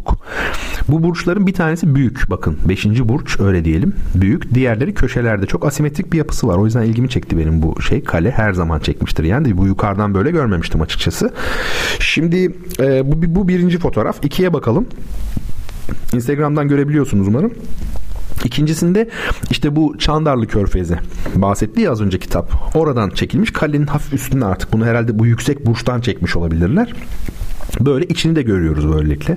O yıllarda yaşamak vardı. Yani ben görmek isterdim. Bu fotoğrafı da özellikle koydum. Hepsi internetten aldım ben bu fotoğrafları. Yani eski şeyleri bulamadım açıkçası. Baktım. Hani Çandarlı'da çektiğim fotoğrafları var da çok derinlerde bir yerde. Yani artık orayı yapamadım bu akşam. Özür dilerim. Yani benim çektiğim seksenlerden doksanlardan kalan fotoğraflar. Ama mesela bu sokaklardan nasıl görünüyor kale? Bakın tipik beyaz renkli Ege evleri bunlar. O kadar iyi biliyorum ki içeri girdiğin zaman neyle karşılaşacağını bu evlerde. Ege hiçbir şeye benzemez. Çok acayiptir. Güzeldir yani. Ve bir de hani bu merdivenlerle falan nasıl çıkılıyor? Burada tabii sanat tarihçisi demeyeyim de hani mimar dostlar var. Programı dinleyen biliyorum. Bu merdivenler, trabzanlar nasıl olmuş acaba? Hani merdivenlerin yanında el tutacak şeyler var ya, trabzan mı deniyor onlara? Mesela bana başarılı gibi geldi. Hani çok böyle biliyorsunuz biz tarihi eserlere böyle ek yaptığımız zaman Fransızlar gibi yapamıyoruz. Yani Louvre Müzesi'ndeki de o cam piramit gibi olmuyor.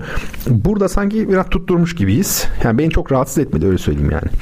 Peki bu Çandarlı Kalesi, bir de tabii Osmanlı İmparatorluğu dönemindeki geçmişi var bu kalenin. Şöyle diyelim, Türklerin bölgeyi ele geçirip, kitap diyor bunu, yerleşmeye başlaması on dördüncü yüzyıl boyunca yavaş yavaş gerçekleşmişti. Demek ki bin üç yüzlerde bir, bir Türkler yerleşmiş Çandarlı bölgesine.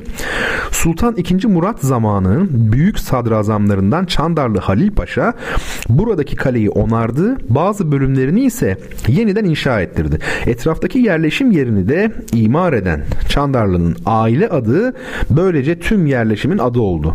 Halil Paşa, yani Çandarlı Halil Paşa ikinci. Murat devrinin başlarında sadrazam olmuş. Fatih Sultan Mehmet devrinin başlarına kadar yirmi dört yıl bu görevde kalmıştır. Fatih Sultan Mehmet tarafından da idam edilmiştir. Hem de İstanbul'un fethinden iki üç ay sonra, öyle biliyorum.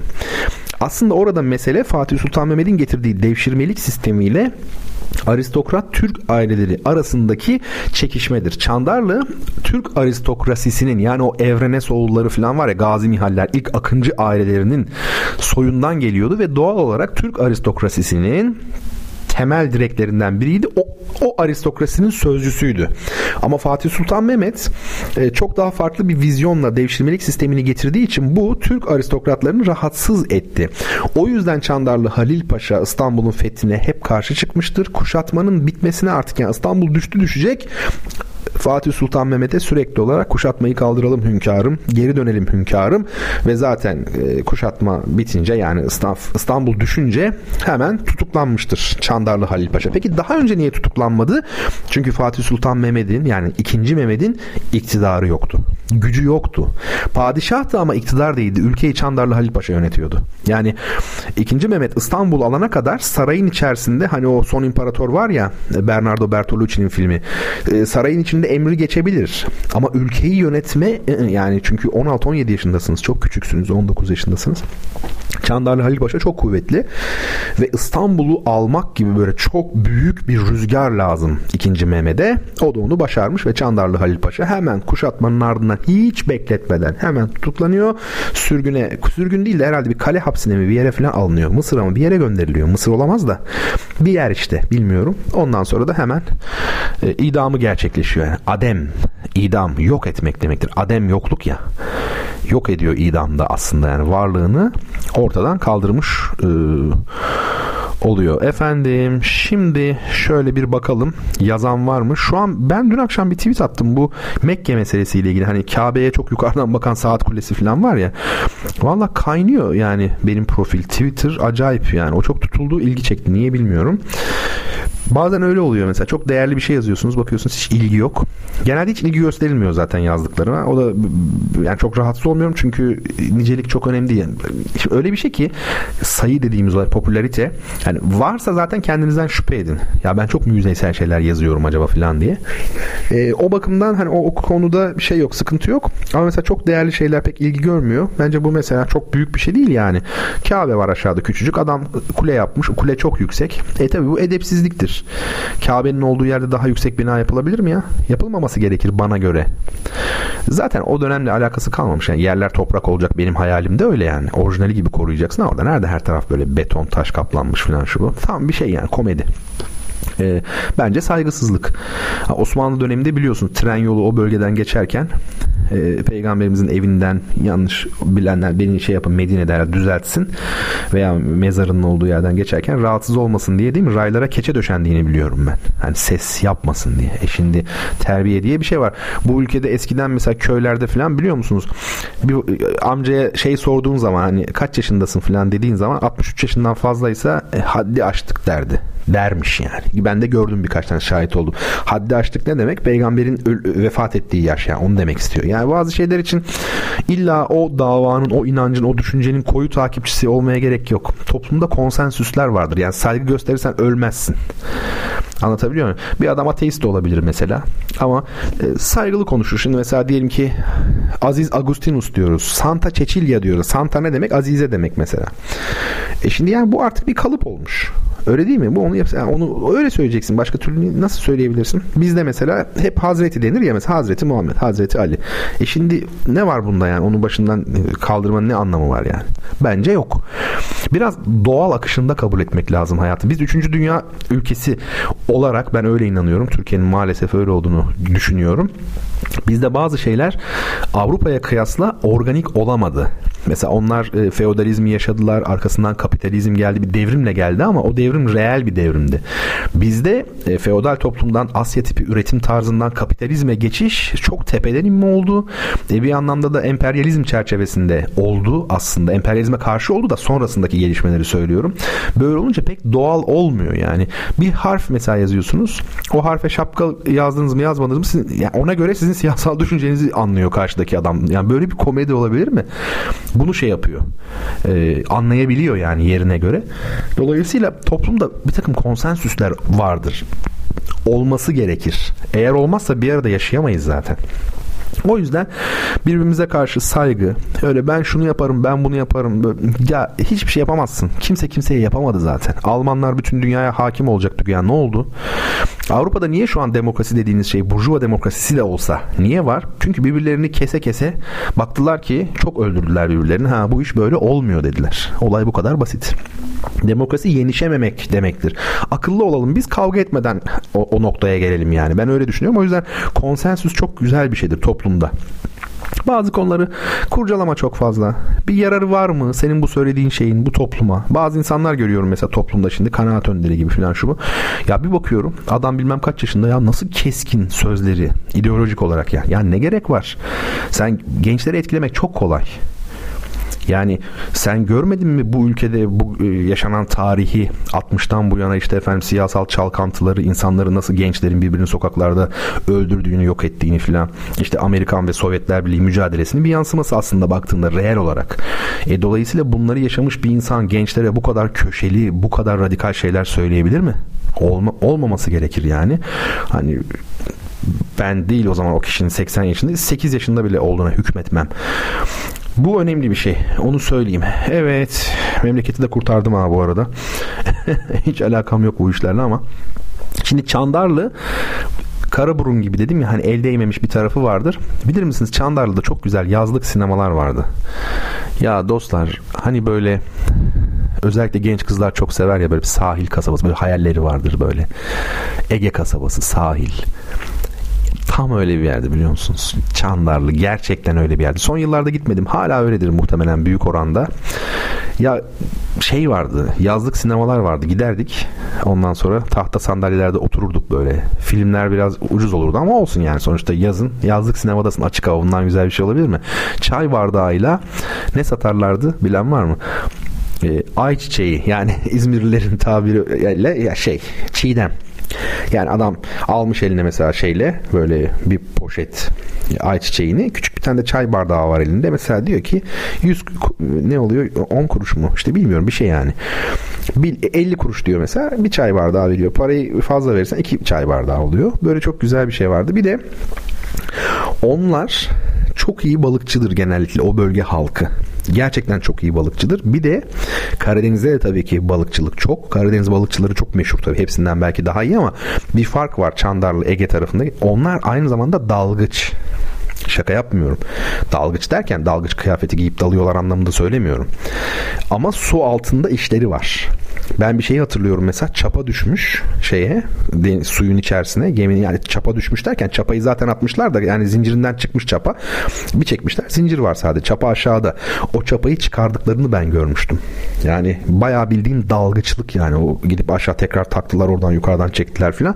E, Halikarnas balıkçısı da bunu anlatır. Antik çağda bile aslında Anadolu'da çok meşhur dalgıçların olduğunu e, söyler. Onu söyleyeyim. Bir de Çandarlı'da sahilden denize girdiniz diye mesela, ilerlediniz böyle bir yüz metre sonra, iki yüz metre sonra Karataş diye bir oluşum vardır. Bilenler bilir, Çandarlılar varsa. Yani tekrar e, su böyle beş santimetreye düşer. Orada ayağa kalkabilirsiniz tamamen yani. Ama aslında siz sahilden bayağı açıksınız. Normal boyunuzu çok aştığınız bir yer. Ondan sonra bir kayalık bir şey geliyor. Karataş diyorlar ona. Zaten görünüyor hemen böyle siyah. Orada böyle fotoğraf çektirenler falan olurdu. Bir de şöyle bir şey var, ee, şeyle ilgili, Çandarlı ile ilgili mesela çok iyi hatırladığım bir şey. Karpuzu oranın yerli halkı karpuzu kaşıkla yer. Şaşırdınız değil mi? Bertan Rona bu akşam bize ilginç şeyler anlatıyor diyebilirsiniz. Nasıl kaşıkla yiyor? Şöyle, karpuzu yarım kesiyorsunuz ortadan. Hani yarım daire şeklinde oluyor, yarım küre. Ondan sonra oradan yiyorsunuz kaşıkla, içini kazıyarak yani. Bu o bölge halkı eee şey yapar. Ne derler onun adına? Bu şekilde yer. Onu söyleyeyim. Efendim hadi şimdi şöyle yapalım. Üçüncü sorumu sorayım ama ondan önce müzik hakkında biraz konuşalım. Ben bu Trakya ve Balkanların musiki folklorunu çok seviyorum. O tarafı yani, Trakya Balkanların. Bana değişik ve çok değişik bir melankoli geliyor oradan. Çok seviyorum gerçekten. Ve şimdi Manastırın Ortasında diye bir türkü var. Bilir misiniz? Manastır türküsü bu. O türküyü ne zaman dinlesem benim aklıma Koca Yusuf gelir. Bugün ikinci defadır bahsediyoruz. Allah rahmet eylesin. Eee... İçim böyle duygulanırım yani çok fazla. Koca Yusuf'u düşündüğüm için Manastırın Ortasında türküsünde. Şimdi o türküyü dinleyeceğiz ama sorumuzu da soralım. Yalnız bu soru e, destan gibi bir soru, onu söyleyeyim. Çok e, uzun bir soru ama olağanüstü güzel bir soru. Bakın soru ne? Üçüncü kitap için hazır mısınız? Eski bir kuzey efsanesinin kahramanı olan, lanetli kaptan olarak bütün denizcileri korkutan, Anlatıma göre tanrılara isyan etmek suçundan lanetlenerek her yedi yılda sadece bir tek gün karaya ayak basmasına izin verilen, ancak bu bir günlük süre zarfında kendisini gerçekten sevecek bir kadın bulursa lanetin ortadan kaldırılacağı kendisine bildirilen ama bunu hakaret kabul edip gemisini en şiddetli fırtınaların içine süren fakat geminin sağlamlığından ötürü ölmeyi başaramayan, en sonunda bir sahil köyünde tek bir gün içinde genç bir kıza aşık olan fakat onun kendisini kandırdığını, sadık olmadığını sanarak tekrar denize açılan ve aslında kendisine sadık olan kızın da intiharına yol açan, Wagner'in çok ünlü bir operasına konu olmuş Kuzeyli ünlü mitoloji kahramanı kimdir? Bu çok ünlü bir mitoloji kahramanı. Aslında bu Karayip Korsanları türü filmlerde de göndermeler var ona. Çok önemli. Her yedi yıl denizde olacaksın, bir tek gün karaya ayak basacaksın diyor, tanrılar lanetliyorlar. O gün eğer o bir günde sana sadık, seni gerçekten seven bir kız bulursan, bir kadın bulursan o zaman lanet kalkacak deniyor. Ama çok gururlu, kendini denizlere vuruyor, intihar etmeye kalkıyor. Gemiyi kaptan ya, gemiyi dalgaların içine sürüyor ama geminin yapısı o kadar sağlam ki batmıyor. Sonra bir yerde işte bir kıza, adı da Senta, ipucu vereyim, ona aşık oluyor. Kız da ona aşık oluyor fakat kızın bir nişanlısı var. Ve bizim kahramanımız zannediyor ki kız yalan söylüyor zannediyor ve denize geri dönüyor. Kızcağız da kendini kayalıklardan aşağı atıyor. Bu ünlü bir efsane, mitoloji. E, müziğimizi dinleyelim. Manastırın ortasında programımızın dördüncü bölümünde birlikte olacağız. Tekrar bugün beş bölüm yapıyoruz. Tekrar hatırlatayım.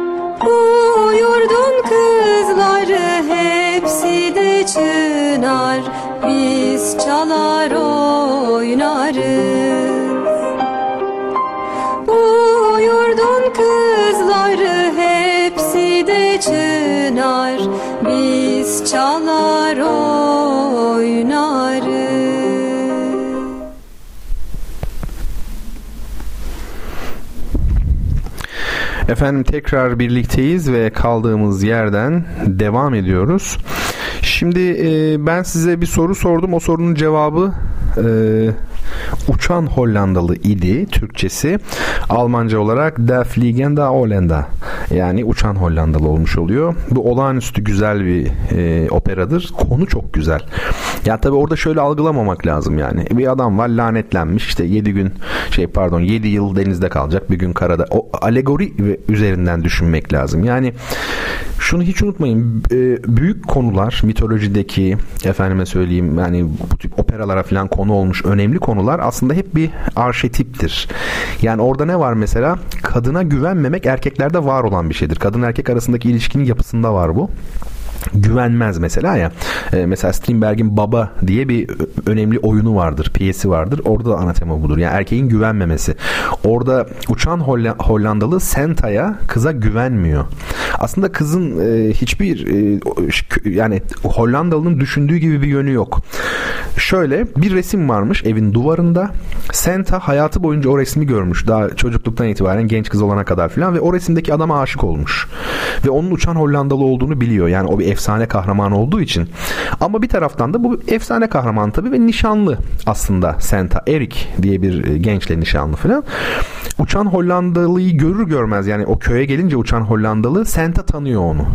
Ve tabii zaten ona aşık, o fotoğraftaki e, insana aşık ve onlar konuşuyorlar ve birbirlerine bağlılıklarını bildiriyorlar. Fakat e, Eric yani Senta'nın nişanlısı e, Senta'ya bir arya söylüyor. Yani geçmiş güzel günleri hatırla, akdimizi bozma, biz nişanlıyız filan türünde bir şey. Ve Hollandalı bunu duyuyor. Duyunca işte o zaman e, şey güveni sarsılıyor ve tekrar denize dönüyor. Şimdi bu burada işte bakın ne var? Güvenmeme meselesi var. Ya da biraz daha kurcalarsak kadının ev veliyatı problemi var. Problem derken tırnak içinde kullanıyorum. Yani bunlar her zaman e, problem olmuş konular üzerinde. Yani psikoanalitik açıdan, e, efendime söyleyeyim e, toplumsal açıdan hep e, düşünülmüş, konuşulmuş meseleler bunlar. O yüzden e, mitolojideki konuları irdelerken her zaman insan ilişkilerine dönük birer alegori, birer sembol olduğunu e, hatırlayalım. Bu önemli bir şey. Peki kim cevap vermiş? Önce şunu söyleyeyim. Mestur Hanım demiş ki hocam bu karpuz geleneği bütün Ege'de var. Ben Manisalıyım. Bizde de öyle demiş. Evet yani karpuzu değil mi ortadan kesip böyle kaşıkla içinden yeme olayı. Aziz Bey kazandığı kitabı çok sevindim. Çünkü Aziz Bey cevaplar hep verdi. Ee, ama hep ya iki ya üçüncü kişi olarak verdi. Şimdi ilk yazan kişi oldu. Uçan Hollandalı olarak. Ben şimdi yine kaydediyorum kendisini. Bir saniye.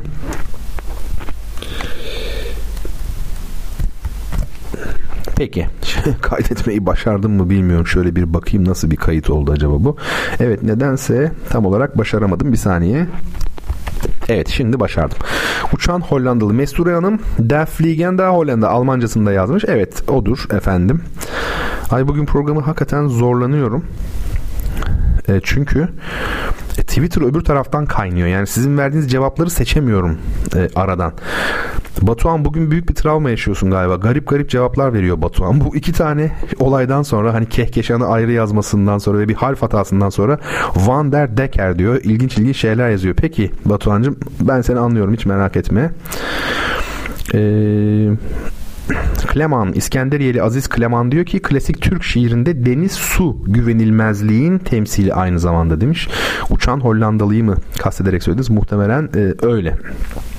E, peki şimdi devam edelim efendim kaldığımız yerden. Ne var şimdi sırada? Ben size bir kitap tanıtmak istiyorum. Bu kitap Ernst Gombrich'in, ismi böyle telaffuz ediliyor adamın. Gombrich var ya Sanatın Öyküsü kitabının yazarı olan meşhur sanat tarihçisi profesör, onun ismi e, Ernst Gombrich. e, imge ve göz. Aa ben size onun şeyini atmayı unuttum tabii. E, fotoğrafını paylaşmayı unuttum herhalde değil mi? Size Instagram'dan paylaşmadım. Şöyle bir şey yapabiliriz. Bunu siz şimdilik internetten bakın. Ben arada nasılsa bir aramız daha var. Orada fotoğrafı paylaşırım. Çok güzel bir kitap. Yapı Kredi Yayınları'ndan. İmge ve Göz ağır bir kitap yalnız onu söyleyeyim. Yani kısmen ikonoloji içeriyor. Kısmen değil aslında büyük oranda içeriyor bence. Şimdi Gombrich'i bir tanıyalım. Tamam çok ünlü ama yine de bilmeyenler vardır. Bakın şöyle diyor. Sir Ernst Gombrich bin dokuz yüz dokuzda doğmuş arkadaşlar. iki bin birde vefat etmiş. Viyana'da doğmuş esas. bin dokuz yüz otuz altı yılında Londra'daki Warburg Enstitüsü'ne katılmış. Abby Warburg var ya çok ünlü kültür tarihçisi. Onun adını alan bir enstitü var. Bu çok meşhurdur. Warburg Enstitüsü. Buraya katılıyor. bin dokuz yüz elli dokuzdan yetmiş altıya kadar, ya daha doğrusu bin dokuz yüz elli dokuzdan emekli olduğu yetmiş altı yılına kadar Londra Üniversitesi'nde klasikler tarihi bölümünü yönetmiş ve dersler vermiş.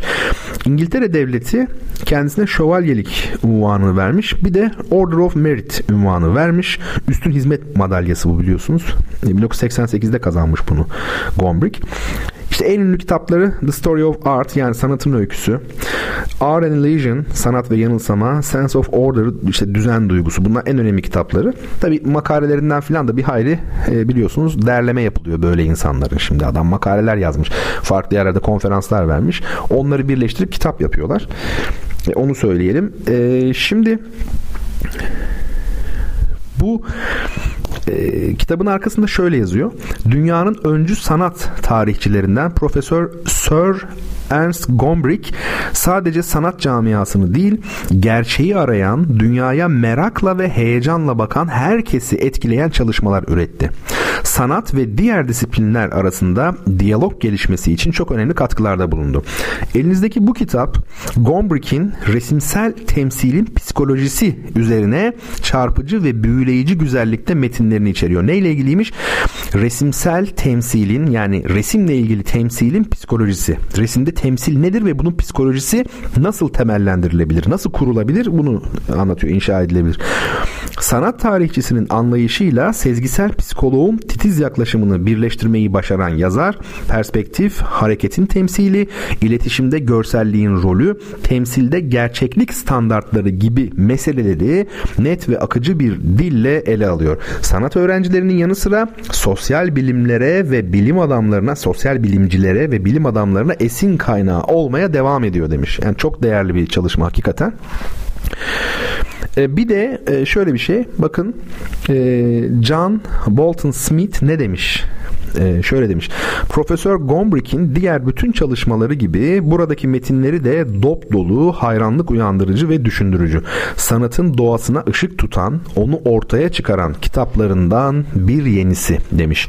Kitap çok güzel, müthiş, böyle beyaz kağıda basılmış kuşe, böyle inanılmaz kaliteli kağıt var ya, böyle kalın ee, ve büyük. Oktav formata yakın, yani küçük kitap değil de böyle büyük kitaba yakın. Onu söyleyeyim size. Mesela bakın şimdi ben bölüm başlıklarını söyleyeyim. İçindekiler kısmıyla, hatta burada kaç tane var? iki, dört, altı, sekiz, on, on bir tane yazı var aslında kitap. on bir makale gibi düşünün. İsimlerini okuyayım size, anlarsınız kitabın ağır olduğunu. Sanat yoluyla görsel keşif, sanatta an ve hareket, sanatta kalıplaşmış jestler ve anlatım, Batı sanatında eylem ve anlatım, maske ve yüz, yaşamda ve sanatta yüz benzerliğinin algılanması, görsel imge, iletişimdeki yeri, gök sınırdır, gök kubbe ve resim yoluyla görme, ayna ve harita, resimsel temsil kuramları, sanatlarda deney ve deneyim, doğruluk standartları, durağan imge ve devinen göz, imge ve kod, resimsel temsilde kalıp, gelenekçiliğin kapsamı ve sınırları. Yani buyurun cenaze namazına sevgili dinleyenlerim, e, kendine güvenen ne yapsın? Efendime söyleyeyim şey yapabilir yani, okuyabilir. Ağır kitap, ben söyledim size baştan, ama ikonolojiye merakı olan, felsefe konusunda alabilen, yani felsefe ben şey yapabiliyorum, anlayabiliyorum, kabiliyetim var, o konuda işte birikimim var, potansiyelim var diyen dostlar şey yapabilirler, e, alabilirler kitabı. Fotoğrafını da dediğim gibi paylaşacağım. O kadar da heves ettim, fotoğrafını çektim. Yani kendim e, masamın üstündeki kitabın fotoğrafını çektim, sizle paylaşmayı unutmuşum ama gönderirim, merak etmeyin. Ee, şöyle şimdi bir şiir üzerinde durmak istiyorum biraz. Bu şiir Fuzuli'ye ait. Fuzuli'nin bir gazeli. Epeyce de edebiyatçı dinliyor beni, onu biliyorum. Çeşitli yerlerden biliyorum. Onlar da takip edebilirler mutlaka. Ee, şey ne derler onun adına, ee, ilgi duyacaklardır, biliyorum ilgi duyacaklarını. Hocam e, Van der Decker Uçan Hollandalı'nın kaptanının ismi. Ta, ya tamam da yani Uçan Hollandalı'nın ismi değil ama bize Uçan Hollandalı'nın ismi lazım. Efendim şimdi şöyle yine hızlı hızlı geçiyorum. Kaptanın ismi zannettim, gemiyi sormuştunuz da tweet'i çoktan göndermiş bulundum. Geminin kaptanı demiş Batuhan. Batuhan. Ah ah Batuhan. Soruyu doğru anlayacağız. Son bir tane daha kitabımız kaldı. Bir mi iki tane kaldı herhalde. O kitaplardan birini Batuhan kazanmanı bekliyorum. Güveniyorum sana. Peki şimdi gelin Fuzuli üzerinde biraz duralım. Önce sizlere bir kısmınızın muhtemelen anlayamayacağını bilerek e, şiiri orijinal haliyle okumak isterim. Niye anlayamayacak? Çünkü divan edebiyatı yani. Arabi, Farisi kelimeler var. Şöyle. Küfri zülfün rahneler salalı imanımıza, kafir ağlar bizim ahvali perişanımıza. Seni görmek müteazzir görünür şöyle ki eşk, sana baktıkça dolar dide-i giryanımıza. Cevri çok eyleme kim, olmaya nageh tükene, az edip cevru cefalar kılasın canımıza. Eksik olmaz gamımız bunca ki bizden gam alıp, her gelen gamlı giden şad gelip yanımıza. Gam-ı eyyam Fuzuli bize bidad etti, gelmişiz acz ile dad etmeye sultanımıza. Allah Allah Allah ki ne Allah yani, çok feci çok.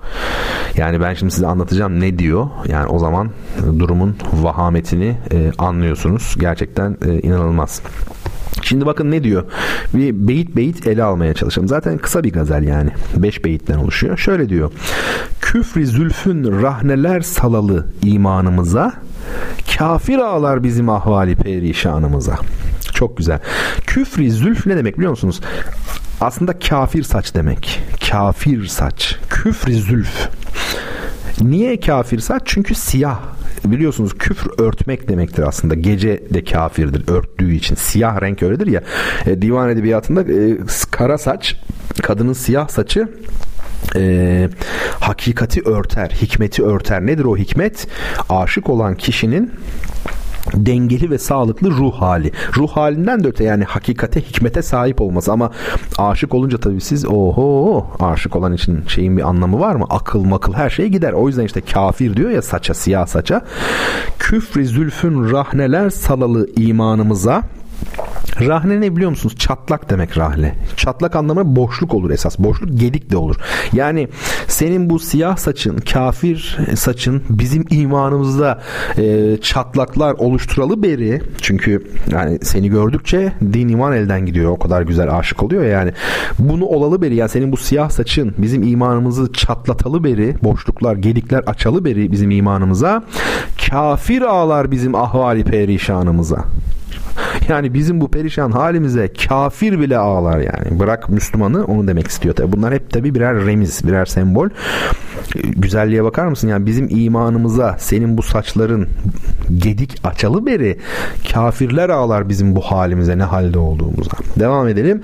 Seni görmek müteazzir görünür. Şöyle ki eşk, sana baktıkça dolar dide-i giryanımıza. Müteazzir çok fazla demek aslında. Seni görmek diyor fazla görünür. Şöyle ki eşk yani gözyaşı, sana baktıkça dolar dide-i giryanımıza. Bu e, dide-i giryan şey um, ağlayan göz demek. Çok basit, çevirisi başka türlü çevrilemez yani ağlayan göz işte. Bu ağlayan gözlerimize gözyaşı ne zaman dolarmış? Sana baktıkça dolar. O yüzden seni görmek çok fazla. Müteazzir görünür diyor. Çok fazla. Cevrü çok eyleme kim, olmaya nageh tükene, az edip cevrü cefalar kılasın canımıza. Ya burası uçmuş. Öyle söyleyeyim. Diyor ki bize çok cevreyleme. Yani acı çektirme. Naz yapma. Yani acı, cefa. Değil mi? Bize çok cevreyleme kim?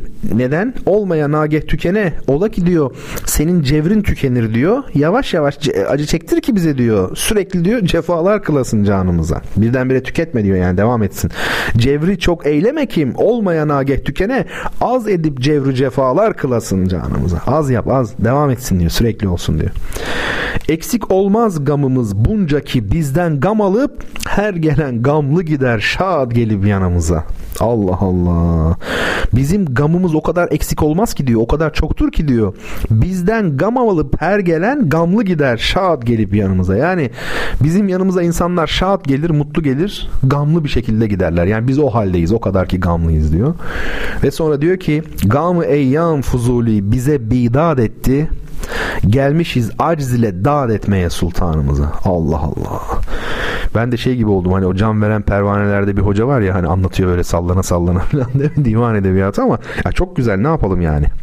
Benim tabiatım çok arsız bu konularda. Yani ben güzelliği gördüğüm zaman, ne türde olursa olsun, İster atıyorum Ant Dağları'nda olsun, ister divan edebiyatında, ister Eskimo'larda olsun, ister şu dinde olsun, yani güzellik olduğu zaman heyecanlanıyorum. Hiç fark etmez yani. Bu büyük bir kazanım. Kendimde en beğendiğim özellik, pek yok beğendiğim özelliğim de bu, bu varsa bu vardır işte. Bunun gibi şey, birkaç şey. Gamı eyyam Fuzuli bize bidat etti. Bu, bütün bu yaşananların gamı, bu günlerin gamı bize zulmetti diyor. Bize bidat etti. Çünkü sevgilisi ne yapıyor? Bunun canını okuyor yani. Ama canını okuyor da kavga tartışma yok yani. Divan edebiyatı sembolisttir biliyorsunuz. Sevgiliyle hiç kontakt yok. Bunların hepsi bir kafada olup bitiyor yani. Ne diyor? Gamı eyyam, gamı eyyam Fuzuli bize bidat etti, bize zulmetti bu günlerin diyor gamı. Ne diyor? Gelmişiz acz ile dad etmeye sultanımıza. Bak bak bak. Dağıt yardım demek. Bu defa diyor ki aciz ile sultanımıza yardım etmeye geldik. Burada bir e, problem var. Yani sultana yardım edilir mi ya? Edilmez değil mi? Sultan zaten. Zulümünde belki de sultana yardım edeceğini söylüyor. E, tabii burada çok mübalağa sanatı var. Tezat sanatı var. Var oğlu var. Sanatlar var ya hani edebiyat dersinde hatırlıyoruz. Var mı edebiyat öğrencileri dinleyen? Şöyle diyor. Baştan okuyalım şimdi. Küfr-i zülfün rahneler salalı imanımıza, kafir ağlar bizim ahvali perişanımıza. Seni görmek müteazzir görünür şöyle ki eşk, sana baktıkça dolar dide iyi gir yanımıza. Cevri çok eyleme kim, olmaya nageh tükene, az edip cevri cefalar kılasın canımıza. Eksik olmaz gamımız buncaki, bizden gam alıp her gelen gamlı gider şad gelip yanımıza. Gamı eyyam Fuzuli bize bidat etti, gelmişiz acz ile dad etmeye sultanımıza. Allah, ben size bir şey söyleyeyim. Şiir bu yani. Şimdi biz böyle hani şiirler yazılıyor falan ya dünyada, Türkiye'de falan, bilmiyorum. Ben o kadar emin değilim yani. Bu, bu çok iyi çünkü. Bu, bunu yakalamak, bu düzeyi pek mümkün değil. Şiir eskiden şiirmiş galiba. Şimdi daha başka şeyler var. Şimdi zaten şiire benzemiyor şiirler. Benzemek zorunda da değil yani. Yine iyi ama şiir değil. Peki, hadi şimdi bir soru sorayım size. Ama nedense hep soruları müzikten önce soruyorum. İyi olmuyor. Şöyle yapayım. Önce müziği anlatayım biraz. Bu defa size bir Urfa türküsü seçtim. İşte Bertan Rona'nın seçtiği türküler bunlar. Tamburam rebab oldu, oldu aslında. Cigerim kebab oldu. Bu çok güzel bir türkü. Artık pek söylenmiyor. Eskilerden bir türkü. Bizim konservatuvarda, tabii şaşıracaksınız ama halk müziği dersimiz de vardı aslında. Divan müziği, halk müziği.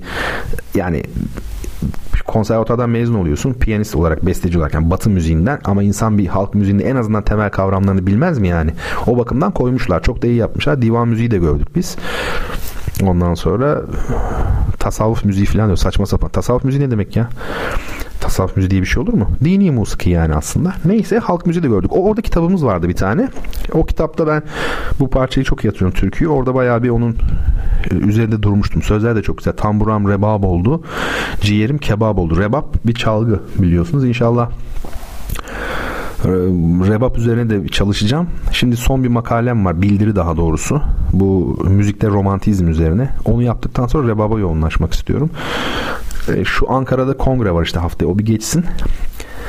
Bu arada haftaya Cuma programı tabii Ankara'dan yapacağım gibi görünüyor. Çünkü oradayım yani kongre için. Dolayısıyla akşam hani otel odalarından falan yapıyordum yani. Balıkesir'den falan, şuradan buradan. Gaziantep'ten. Onun gibi yani. Peki şimdi Aysun Gültekin söyleyecek bu arada. Aysun Gültekin'in ben yorumunun sesini çok beğenirim. T R T Erzurum Radyosu e, türkücülerinden. E, gerçekten çok beğenirim. Ciddiyetiyle yani hayatıyla, her şeyle Aysun Gültekin çok çok özel bir yerdedir. Ancak bu burada ben sizin için bunları tabii YouTube'dan falan buldum açıkçası. Çok kaliteli bir yorum bulamadım. Aysun Hanım'ın sesi olduğu için onu tercih ettim. Çok hızlı çalmışlar bana göre. Tempo hastalığı var günümüzde. Sadece klasik batı müziği, halk müziğinde de var. Yani her şey aşırı hızlı çalınıyor. Bu böyle olmamalı yani. Artık onların arasındaki diyalog nasıl oluyor ben bilmiyorum. Mesela işte Aysun Gültekin geldiğinde orada arkada çalanlara bu tempoda olmaz demiyor mu, diyemiyor mu? Hani hakikaten şeyi bilmiyorum. Hiyerarşiyi bilmiyorum aralarındaki diyaloğu. Ama bu tempo özellikle aman aman aman dediği yere dikkat edin. yani şarkıcıyı zorluyor yani, bu tempoda olmaması lazım. Neyse, çok da ahkam kesmeyeyim yani, bu halk müziği yani çok bilmiyorum ama sonuçta müzisyenim, anlıyorum yani, hızlı işte. Soruya gelelim mi? Hadi şimdi soruyu soruyoruz. Ee, dünya üzerindeki en uzun sıra dağ zinciri olan, Güney Amerika kıtasının bütün batı kıyılarını kaplayan ve yedi bin metreye yaklaşan görkemli dorukları bulunan dağ sırasının adı nedir? Tamburam Rebaboğlu'yu dinleyelim. Arkasından programımızın son bölümünde devam edelim efendim.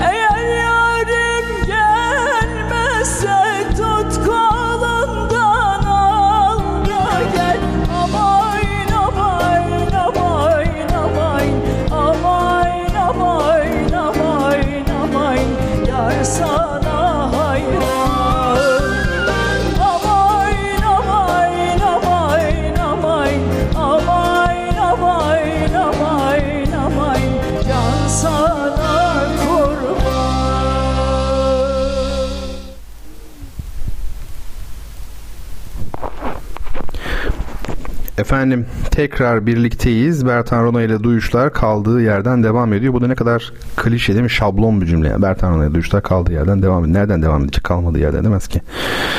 Ee, neyse yani daha yani bir fikrim de yok. Ne bulacağım bunun yerine bilmiyorum yani. Peki şimdi sorunun cevabına bakalım. Ne sormuştum ben? Ha, Ant Dağları. Bu arada zaten Ant Dağları dedim ben bir değil mi? O soruyu sormadan iki dakika önce. Güzellik neredeyse hani ilim Çin'de bile olsa gidip alınız var ya. Güzellik neredeyse işte fark etmez benim için demiştim. Ant Dağları falan. Şimdi bakalım, sizi bulamıyorum yani, o kadar bir şeyler yazmışlar ki. Evet, Batuhan işte bu ya, ağlamak istiyorum. Batuhan artık e, kitabıyla buluşuyor. Büyük travmalar atlattı. Hollandalı gibi işte Batuhan dalgaların arasında, ama Ant e, dağlarını yazmış Batuhan ilk olarak. Ekran görüntüsünü de aldım. Aziz Bey yine ikinci olmuş. Ama neyse, o da bugün kitap kazanmış oldu. Pınar Hanım Ant Dağları demiş ki doğru cevap. Üçüncü olarak siz yazmışsınız. İskenderiyeli Aziz Kleman da yazıyor Ant Dağları. Hepinizi beğendim, kabul edin. Efendim şimdi birazcık devam edelim. Biz tabii bu, belki görenler vardır Twitter'da, Bertan Rona resmi diye bir hesap var. E, o hesabın benimle hiçbir ilgisi yok demiyorum. Tabii ki benimle ilgisi var. E, şimdi internette bir hani atölye kuracaktık ya, özellikle bu belli konuları merak eden, felsefedir, dinler tarihidir, şu bu. Hani daha geniş kapsamlı buralarda söyleşiler olsun, tartışma grupları olsun diye. Bu atölye az kaldı, geliyor. tabii o kapsamda başka bazı şeyler de olacak. Bunlardan biri resmi web sitesi. bertanrona nokta com yani. E, bu kapsamda tabii e, bu Twitter'da da resmi bir hesap gündeme geldi. Ona da destek verirseniz sevinirim. Yani takip edin. Artık ben çünkü kendi Twitter hesabımdan şunu yapacağım, bunu yapacağım diye duyurmak istemiyorum. Daha böyle kişisel ve rahat şeyler yazmak istiyorum. O resmi hesaptan bir takip edilsin istiyorum bu işler. E, çok cici bir e, asistanım var artık. O idare ediyor hesabı. Sadece tabii e, hesap değil, e, resmi Twitter hesabı değil. Atölyenin, kurulacak olan atölyenin tabii sekreteryasından tutun web sayfasına kadar, duyuşlardan tutun diğer pek çok işe kadar o artık beni kurtaracak, öyle görünüyor. E, bu arada bu atölye ile ilgili duyuruları, efendim katılım nasıl olacak, ne vakit olacak, hangi atölyeler var filan, bunların hepsini yapacağız. E, size ulaşacağız, merak etmeyin. Ben de danışman olarak yer alacağım tabii atölyede ama kimseyi yalnız bırakmam tabii, hiç merak buyurmayın. Katılmak isteyenler varsa artık yavaş yavaş hazırlansın diyebiliriz. İlgi duyabilecek arkadaşlarınızı da tabii duyurun. Felsefe, dinler tarihi, ikonoloji özellikle, edebiyat, efendime söyleyeyim etimoloji ile ilgili olabilir, kültür tarihi ve semboller gibi konular. Bunlar atölye konuları ve tartışma grupları tabii olacak. Şimdiden bunu duyurayım. Ee, şöyle yapalım. Ee, isterseniz Ee, soruyu hemen sorayım. Son soruyu. Çünkü beşinci bir sorumuz daha var. beş bölüm olunca beş kitap hediye ediyoruz. Öyle kaçak dövüşmüyorum yani. İlginç bir soru. Bence güzel bir soru. Öğrenimini yabancı bir ülkede yapacak olan öğrenciye okulun gönderdiği ve resmi işlem için gerekli olan kabul belgesi. Yani Avrupa'da bir okul sizi kabul etti, kazandınız. Piyanistsiniz mesela, Berlin Müzik Yüksekokulu'nu. Ama tabii Türkiye'den işte vize almanız lazım. Almanya vizesi falan, şu işlemler var. Onun için size ne veriyor? Ben bu öğrenciyi kabul ettim diyor. O belge işte. Onun adını soruyorum. Ve efendim Ee, size bebeğimle ilgili birkaç şey anlatayım. Küçük bir bebeğim var, dokuz aylık. Gerçi on aylık olacak yakında. Şimdi okuldan eve geliyorum akşam. Mesela saat dört gibi beş gibi falan. Kapıyı açıyorum. Şeyde beni görüyor. Göz göze geliyoruz yani beş altı metre ileride ama yani kapıyı açtığın zaman böyle salon görünüyor. Orada şimdi oyuncakla oynuyor yerde. Oyuncağı atmıyor bile. Oyuncak düşüyor zaten elinden yere beni görünce ve müthiş bir tempoda emekleyerek kapıya doğru geliyor, bana doğru. Tam önümde doğruluyor. Yani doğrulmak aslında oturuyor yani. Emekleme pozisyonu, oturma pozisyonuna geçiyor. Ellerini kaldırıyor. Yani benim kucağına al demek bu. Şimdi ilginç olan şey, alıyorum tabii ben kucağıma. Apartmanda bir tur atıyoruz. Apartman dediğim sadece bizim kat. Ama bizim apartman da o kadar büyük ki hakikaten komşuyu, yani bitişiyi görmek için bile yürüyüş yapman lazım. Ya şaka yapmıyorum, çok büyük. Ondan sonra o bölgeleri kendisi görmediği için, şimdi benim kucağımda ya, gidiyoruz beraber. Orada mesela görmediği bir şeyler görüyor. Mesela kapının önünde diyelim ki akülü büyük araba var mesela. Hani işte o siyah kaplanmış böyle falan. Görmediği şeyleri görünce korkuyor. Hafif bana yanaşıyor. Göğsüme doğru yanaşıyor. Korkuyor çünkü. Sonra mesela geri dönüyorsa uzaklaşıyor tekrar göğsümden. Asansörü çağırıyorum. Hani ışıkları görünce seviniyor böyle, asansörün ışıklarını. Sonra asansörün kapısı sağa sola doğru otomatik açılınca birdenbire korkuyor. Göğsüme yapışıyor böyle. Yanaşıyor bana. Asansöre biniyoruz. Tekrar uzaklaşıyor. Şaka yapmıyorum. Ondan sonra ben basıyorum mesela yedinci kata bir çıkalım, inelim falan diye hani. Asansörün kapısı kapanırken tekrar yanaşıyor bana. Ondan sonra normal yolculuk başlayınca normal mesafeye geliyor. Uzaklaşıyor yani. Sonra yedinci kattan üçe geliyoruz tekrar. üçte kapı bir daha açılıyor. Bir daha yaklaşıyor bana falan. Çok güzel değil mi? Korkuyor yani. Orada yaklaşıyor. Bana güveniyor çünkü. Ondan sonra da şey diyorum. Hadi artık evimize gidelim bebeğim diyorum. Çok gezdik falan bugün diyorum. Şimdi bunu niye anlattım biliyor musunuz? Şimdi benim kendisinden çok daha güçlü olduğumu biliyor, emin olun. Bir bebek bilir bunu yani. Siz hiç merak etmeyin. Bilmez zannediyorsunuz da bilmez mi? O sezgileriyle sizin ondan çok güçlü olduğunuzu biliyor. Ee, yani ne yapabilirsiniz siz bir bebeğe? Çok rahatlıkla, yani Allah muhafaza telaffuzda etmek istemem de, insan bir bebeği öldürebilir yani, çok rahat. Ee, ve o, o bunu biliyor, emin olun. Ama size güveniyor. Neden güveniyor size? Çünkü kendinize bir şey yapmayacağını hissediyor. Ya ona bir şey yapmayacağınızı hissediyor. Bu bir sezgi meselesidir. Güveniyor. Güvenmese kendini o şekilde teslim etmez. Uzak durmaya çalışır. Çünkü çok güçsüz size göre. Şimdi e, programdan da bir saat önce ilk defa baba dedi galiba. Öyle bir şey duyduk yani. Yani baba diyor da zaten galiba. Ama yani bana mı diyor gerçekten, bilerek mi? İşte o konuda evet galiba öyle bir şey durumda yani. E, biliyor musunuz, insan aslında hani güven diye bir duygu var ya, güven sadece kendine duyulan güvendir. Ee, başka bir şey yoktur. Ne gibi mesela? Örnek verelim. Ee, şimdi e, şöyle düşünün. Sokakta yürüyorsunuz geceleyin. Karanlık. Mesela hanımlar özellikle dinlesin. Mesela onlar düşünsünler daha çok hatta. Arkadan Ee, ayak sesleri falan var yani. Bir, biri geliyor. Şimdi güvenir misiniz siz genellikle? Güvenmezsiniz. Neden? Çünkü aslında kendinize güvenmiyorsunuz. Yani kendinize derken şöyle, e, o gücünüzün yetmeyeceğini biliyorsunuz. Erkekler için de aynı şey geçerli yani. Belki de hanımlar diye hata ettim ya. Yani erkekle yürürken arkadan böyle iki üç kişi gelse mesela, aa, o da aynı şeyi yaşar. Şöyle düşünün ama şimdi. Orada yürüyorsunuz. Arkadan gelen, kafanızı bir çeviriyorsunuz. beş yaşında bir çocuk görüyorsunuz. Ne oldu güven duygusu? Bir anda farklılaştı değil mi? Yani insanın kendine duyduğu bir şeydir güven. Bir şey, birine güvenmiyorsanız temelde kendinize de güvenmiyorsunuzdur. Onunla ilgili bir şey vardır. Güvensiz insanlara tabii dikkat edin. Hep bir travma yaşamışlardır daha önce. Bu önemli bir şey. Neyse, şimdi size iki tane, yani bir şeyler anlatmaya çalıştım ama çok beceremedim galiba. En azından bebeğimle ilgili kısmını ilginç bulduğunuzu düşünüyorum. Yani korkup yapışması çok güzel. Yapışıyor. Ondan sonra tekrar e, şey yapıyor, uzaklaşıyor. Yani işi, işi o kadar benle. Ama öyle değil tabii. Kucağımdan indiği zaman kıyameti e, e, koparıyor. Şimdi sorunun cevabı olarak İskenderiyeli Aziz Kleman denklik demiş. Denklik değil. Akreditasyon belgesi demiş Gül İnan hanımefendi. Değil. Akreditasyon da değil. Bilemediniz mi ya? Kabul belgesi bir şeydir yani. O bilinen bir olaydır. Ben yazarsınız diye düşünüyorum. Zaten bu kitap hangisi biliyor musunuz? Beşinci kitap. Geçen hafta bilinmeyen kitap. Çok enteresan. Lanetli bir kitap mı? Bu nedir? Barbiturat diye sormuştum tıpta ama cevap gelmemişti bana. O kitabı bu haftaya devrettik. İşte o yüzden beş kitap var zaten. E o, şimdi ona yine cevap gelmiyor. İki haftadır ya bu duyuşlarda bilinmeyen, yani gönderemediğimiz kitap hiç olmadı. Soruya cevap verilmeyen. Bunda iki defa arka arkaya, yani ilginç. Peki yazarsınız diye düşünüyorum. Yazmazsanız da e, loto gibi, sayısal loto gibi bir sonraki haftaya devredebilir yani, emin değilim. Şimdi size Behçet Necatigil'den bir şiir okumak istiyorum. Ben Behçet Necatigil'i severim. Yani Türkiye'nin en büyük şairlerinden, Türk edebiyatının en büyük şairlerinden biri olduğu kanaatindeyim. Şu an bir taraftan da açmaya çalışıyorum. Bakın, Kan diye bir şiir var. Behçet Necatigil tabii şiiri, şiir denen olguyu kolayca bulup çıkaran şairlerden biri. Yani bir yerlerden buluyor o şiir dilini. Nereden buluyor bilinmiyor. Hilmi Yavuz gibi yani. Rahat yazıyor yani, çok rahat. O bir sihirli yol bulmuş gibi sanki kendisine Behçet Necatigil. Tabii biçimsel denemeleri de vardır. Kareler, Aklar diye e, meşhur bir kitabı var biliyorsunuz. Severim Behçet Necatigil'i. E, Selim İleri en sevdiği şair olduğunu söylemişti bana Behçet Necatigil'in. Benim de en sevdiğim şair belki diyebiliriz, o derece yani. Bakın şiir şöyle. Kan, şiirin adı. Bildiğimiz kan. Şimdi bakın, düşersek toplamdan yalnızlığı, hangi yaştan sonra kesin değil, akşamın mangalında yanar günlükler.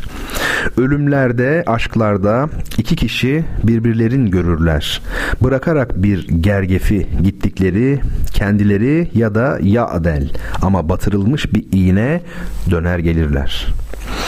Durdurur ne durdurur hep aynı yerden, kime gösterseniz akan bu kanı soydan bir derde verirler.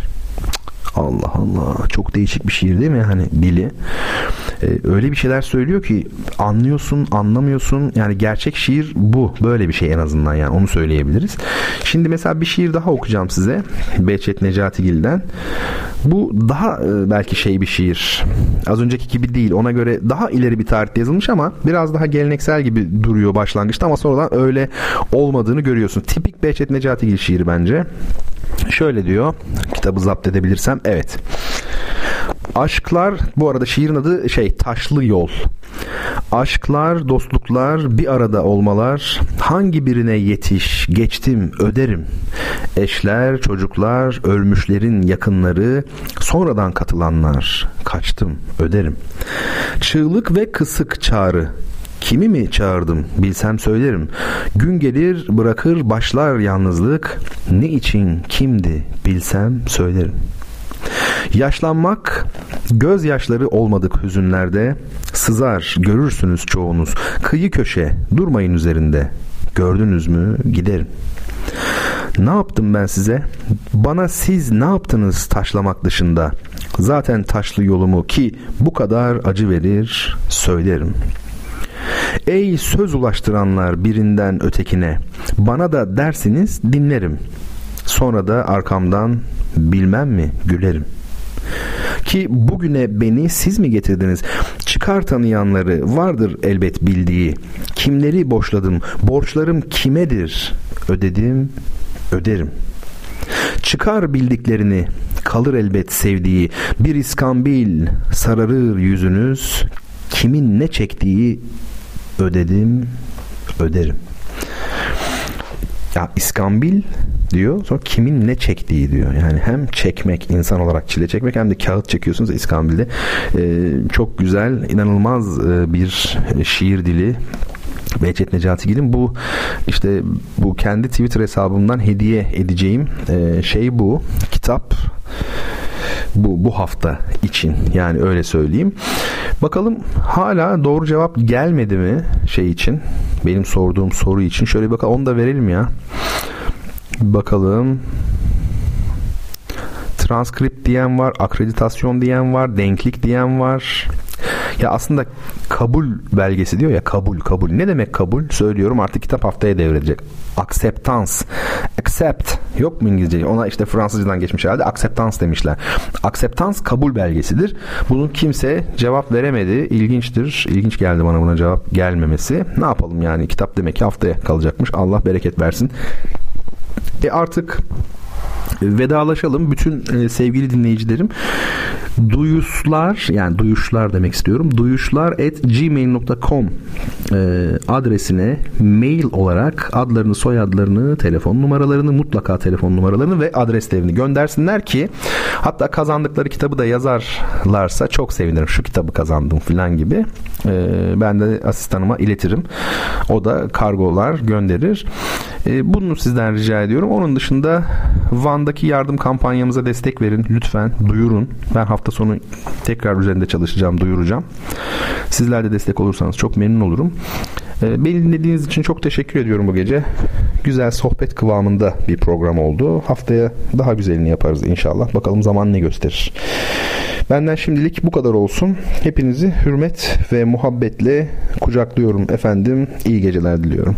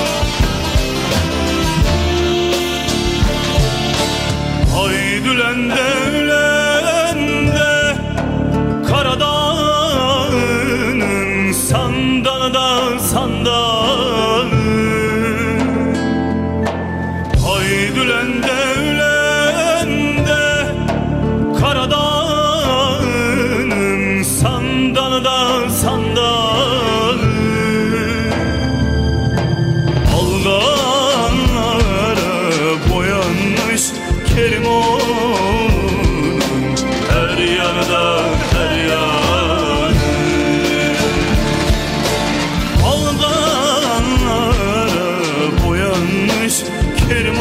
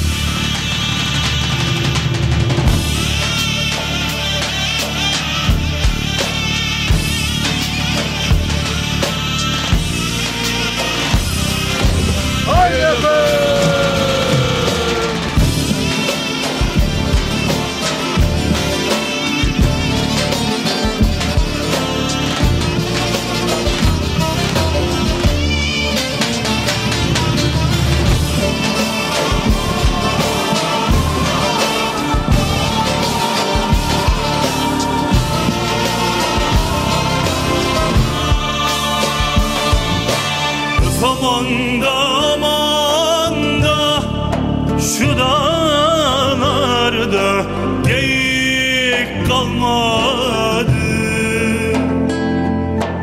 Öf aman da aman da şu dağlarda geyik kalmadı. Oyna nende kocarım sen oyna, senden başka yiğit kalmadı. Oyna nende kocarım sen oyna, senden başka yiğit kalmadı. Oyna nende kocarım sen oyna, senden başka yiğit kalmadı. Oyna nende koca Rabbim sen oyna, senden başka yiğit kalmadı.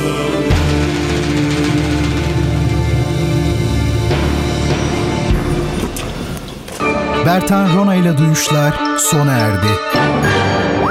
Bu program hakkındaki düşüncelerinizi dinleyen et radyogercek nokta com adresine mail atarak bize ulaştırabilirsiniz. Dinlemiş olduğunuz programda ürün yerleştirme yapılmıştır.